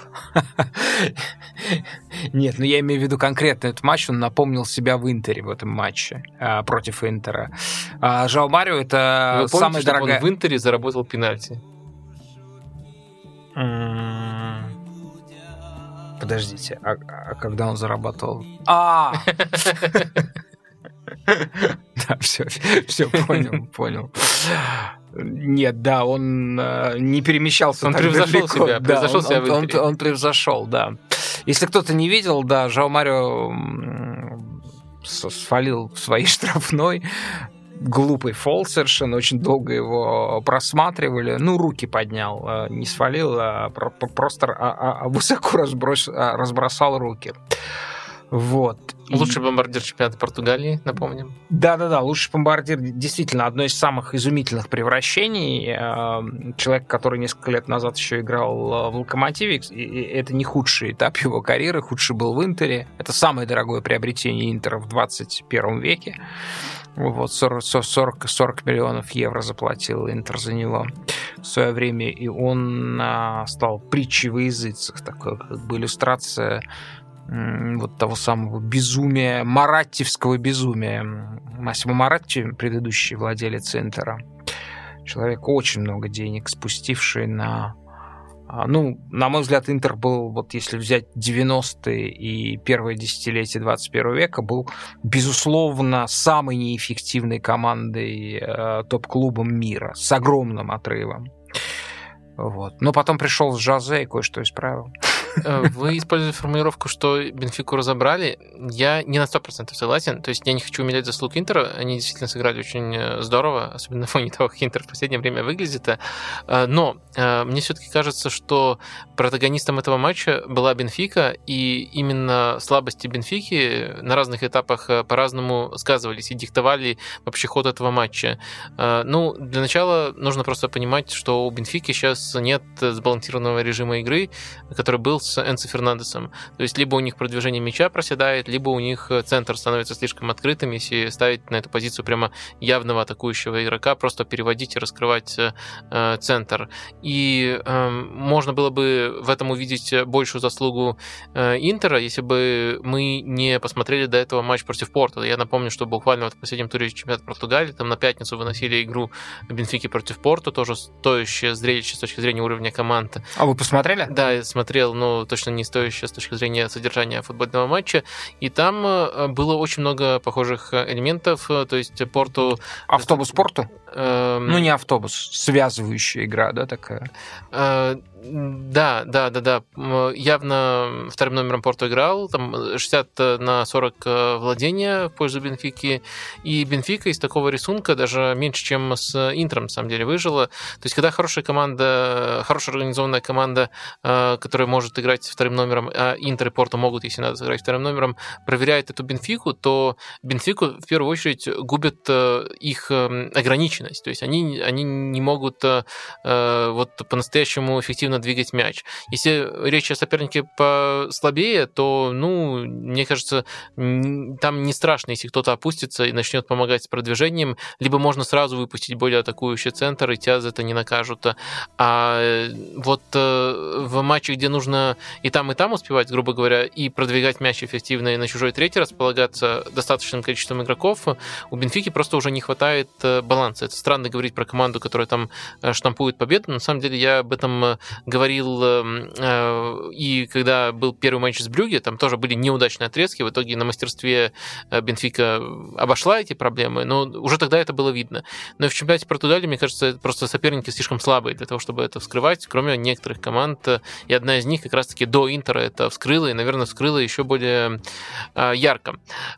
И в итоге мы просто посмотрели Бенфику проблемную в двух режимах. Первый режим был вот стартовый, когда они не могут нормально двигать мяч, а второй, когда они вроде как открылись, э, и ушел Флоренти... Флорентину, вместо него вышел Давид Нерес, э, и тогда просто Интер начал одну за другой проводить опасные контратаки. То есть Интер здорово отыграл. Можно еще там отметить, э, как здорово они использовали фланговые зоны для того, чтобы оголять прессинг э, Бенфики. Там а, Барелла делал рыбки постоянно, Бастони с мячом смещался, и под них создавали условия. То есть у Интера были, то, были вещи, которые я бы назвал микроходами, но вот э, на макроуровне этот рисунок матча определили именно недостатки Бенфики, при всем уважении к Интеру. 121 миллион евро выручил Бенфика на продаже Энцо Фернандеса. Это рекордная сделка в истории премьер-лиги. Напомню, что э, купил э, Энцо Фернандеса команда, которая не будет играть ни в Лиге чемпионов на следующий год, ни в каком э, другом турнире, даже в турнире имени Жозе Мауриньо. Э, я, слушайте, я просто думаю, а сколько получила бы Бенфика за проход в полуфинал? Вот по этой легкой итальянской лестнице. Ну, условно, по сравнению с той. Ну, там каждая новая стадия... Не... Тридцаточка, там 40, да, по-моему, как-то так э, накручивается каждая новая стадия. Несколько десятков миллионов. Нет, ну, по- по- меньше накручивается с учетом э, того, что очень есть сильная привязка к национальному телеконтракту. То есть э, английские клубы, если они продвигаются дальше, да -да. особенно если там продвиг... выше. продвигается один английский клуб, а остальные рано вылетели, тогда у них будет э, один, э, одно вознаграждение. Португальские клубы получают там э, часть, которая обусловлена не телеконтрактом, как все, но телеконтрактная у них меньше, поэтому вы завышаете, что там прямо тридцатка. Ну, короче, это явно другого порядка цифра, и, по-моему, даже там не так сильно возрастает с каждой следующей э, стадией. Ну, ну вот, собственно, цена. Смотреть на Бенфику сейчас совсем не то, что по осени. Просто совсем не то. Я бы сказал, другая команда. В общем, это, наверное, подчеркивает масштаб э, дарования а, Энсо Фернандеса и масштаб беды, в которой он, собственно, оказался сейчас, Это попав очень, в Челси. Очень интересно получается, что в этой стадии и Бенфики, ну, то есть, э, можно сказать, что просто Лига Чемпионов стала карманным турниром Тода Боули. И Бенфики не хватило Энса Фернандеса, потому что в, вот в режиме Бенфики Энса Фернандес это геймченджер, человек, который определяет разницу между командой, которая может потенциально на финал Лиги Чемпионов такой сетке претендовать, и командой, которая проигрывает, вполне по делу проигрывает Интеру. А в то же время Энса Фернандес, на мой взгляд, особенно с точки зрения обороны, провел ужасный матч против Реала, э, поскольку ему неудобно играть в автобусе. Вот так все разрушено. Прекрасно, да, да. Талантливо. Ну что, а давайте тогда перейдем к конкурсу. Который вы, собственно, придумали для меня в связи с нашей а, сварой по поводу того, можно ли сравнивать Мостового и Кассана. Я считаю э, Антонио Кассана по-настоящему остроумным человеком, человек, который не прячется за аргументы, но говорит правду. Мне кажется, что его слова в отношении с... очень красивая в итальянском духе перепалка Мауриньо с эм, Кассана публичная.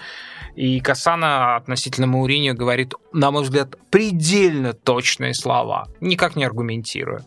Но, тем не менее, тест задуман, и если вы выиграете, значит, у вас и, у вас будет право считать, что они чем-то похожи. Ну да, э, на самом деле... Хотя составля... ничем, на мой взгляд. Э, ну, на самом деле, давайте я проговорю условия. Э, в общем, э, в этом тесте для того, чтобы не было совсем легких слов-маркеров, потому что, понятно, если из Италии, то это Касаны, если из, из РПЛ, то это Мостовой, будет ну... звучать этот тренер, этот игрок. А, да-да-да, хорошо. Да, и дальше уже высказывание. Поехали. И, конечно, да, поехали. Конечно, цитаты я подобрал не, не такие, что футбол — это игра, где может победить каждый, где, где есть мысль. Ну вот смотрите, первая цитата. А, он был лучшим, а сегодня говорящая глупости голова. Я по поводу этого тренера уже много чего говорил и больше не хочу. Он для меня никто. О чем тут говорить? Он больше похож на фрика. Слушайте, неужели это подвох? Неужели это... Ну, разумеется, я бы э, э идентифицировал как э, цитату Хасана, но неужели это мостовой? Ваш ответ? Блин, если я скажу мостовой, значит, я про про про просто пытаюсь выиграть в этом конкурсе. Ну, я хочу выиграть. Это мостовой. Вы, вы угадали, либо вы дошли до этого? Я дошел до этого. Да, да, Нет, я не а, угадывал. А, это мостовой Прослузского. Но нотки очень похожие. Так, может быть, я что-то о мостовом действительно не знаю. Ну, неплохо. Вторая Но там интонация очень много решает. Понимаете, очень много решает интонация. Мостовой говорит совершенно заунывно. Ну, хорошо, давайте дальше. Насколько я да, у нас 10 стат, так что постараемся не засиживаться. А, Месси – величайший футболист современности. Может и вообще в истории футбола. Каждый год говорят, что Месси чего-то не хватает. А он бьет все рекорды, тащит на себе команды, отдает, забивает. А, все равно осмеливаются говорить, что, его, что ему чего-то там не хватает. Человек в 35 лет сделал свою сборную чемпионом мира. Это Кассана. Нет, это мостовой. Окей, один-один. Эм, Следующая цитата. В футболе все уже давно придумано и изобретено. Футбол везде одинаковый, как и правило. Мы видим, из года в... мы видим это из года в год, как люди уходят, приходят. Лучшую работу получает тот, у кого лучший агент. Хм. Ну, это Касана. Это мостовой. 2-1. Далее.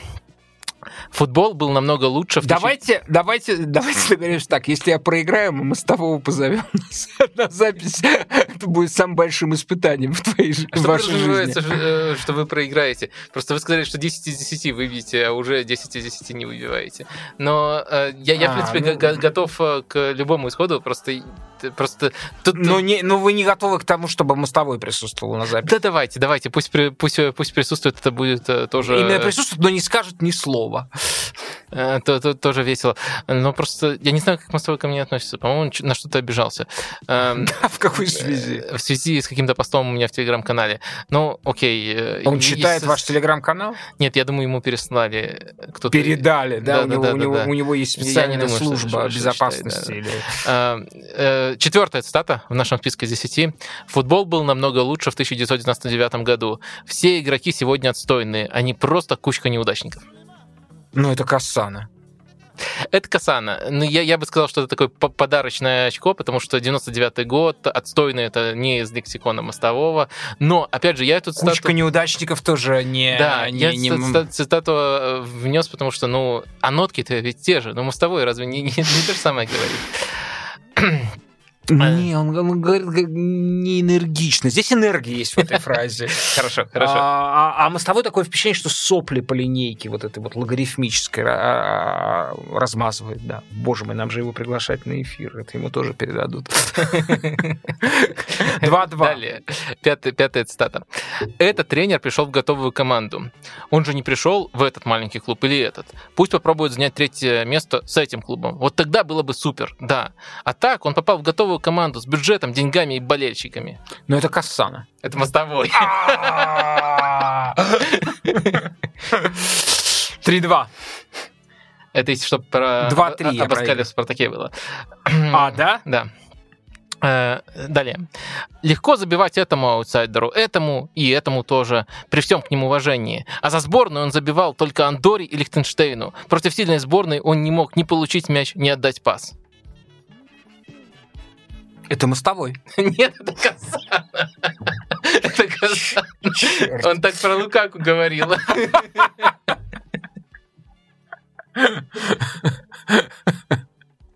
Так, давайте дальше. След... А, два, два, два, два осталось очка вам, и мы досрочно прекратим. Я 2-4 проигрываю. Знаете, что говорили, да, когда, когда зарубились.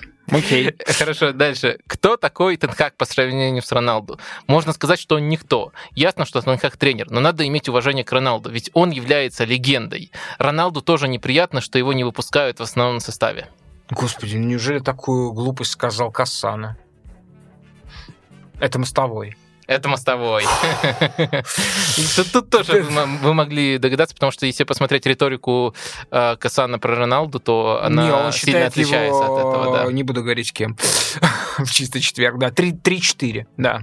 Этот тренер выделяется своей звездной болезнью. Она у него присутствует. Он сам маленький такой, а строит из себя, будто он футбол придумал. Это часто у него прослеживалось. Ну, это вообще какой-то шлак. Нет, это, это мостовой. Это мостовой про Спалетти. Он про Спалетти. Это вот сейчас он говорит про Спалетти. Нет, это про Спалетти, когда Спартак с Наполи в прошлом сезоне играли. А. А э, какой счет? 5-5. По-моему, 4 Ой, нет, 4-4. 4-4, да. А, девятая цитата. Мне кажется, что этот игрок обсирается, когда на него оказывают давление. И он такую зарплату просит. Вы что, шутите? Слушайте, ну мы с того интеллигентный парень, он не мог сказать обсирается. Это в Касана. Это Касана продебала. Отлично. Так. Вы выдали, вы... Мостовой не использует таких слов.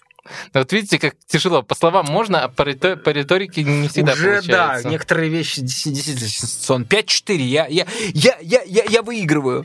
Да-да-да.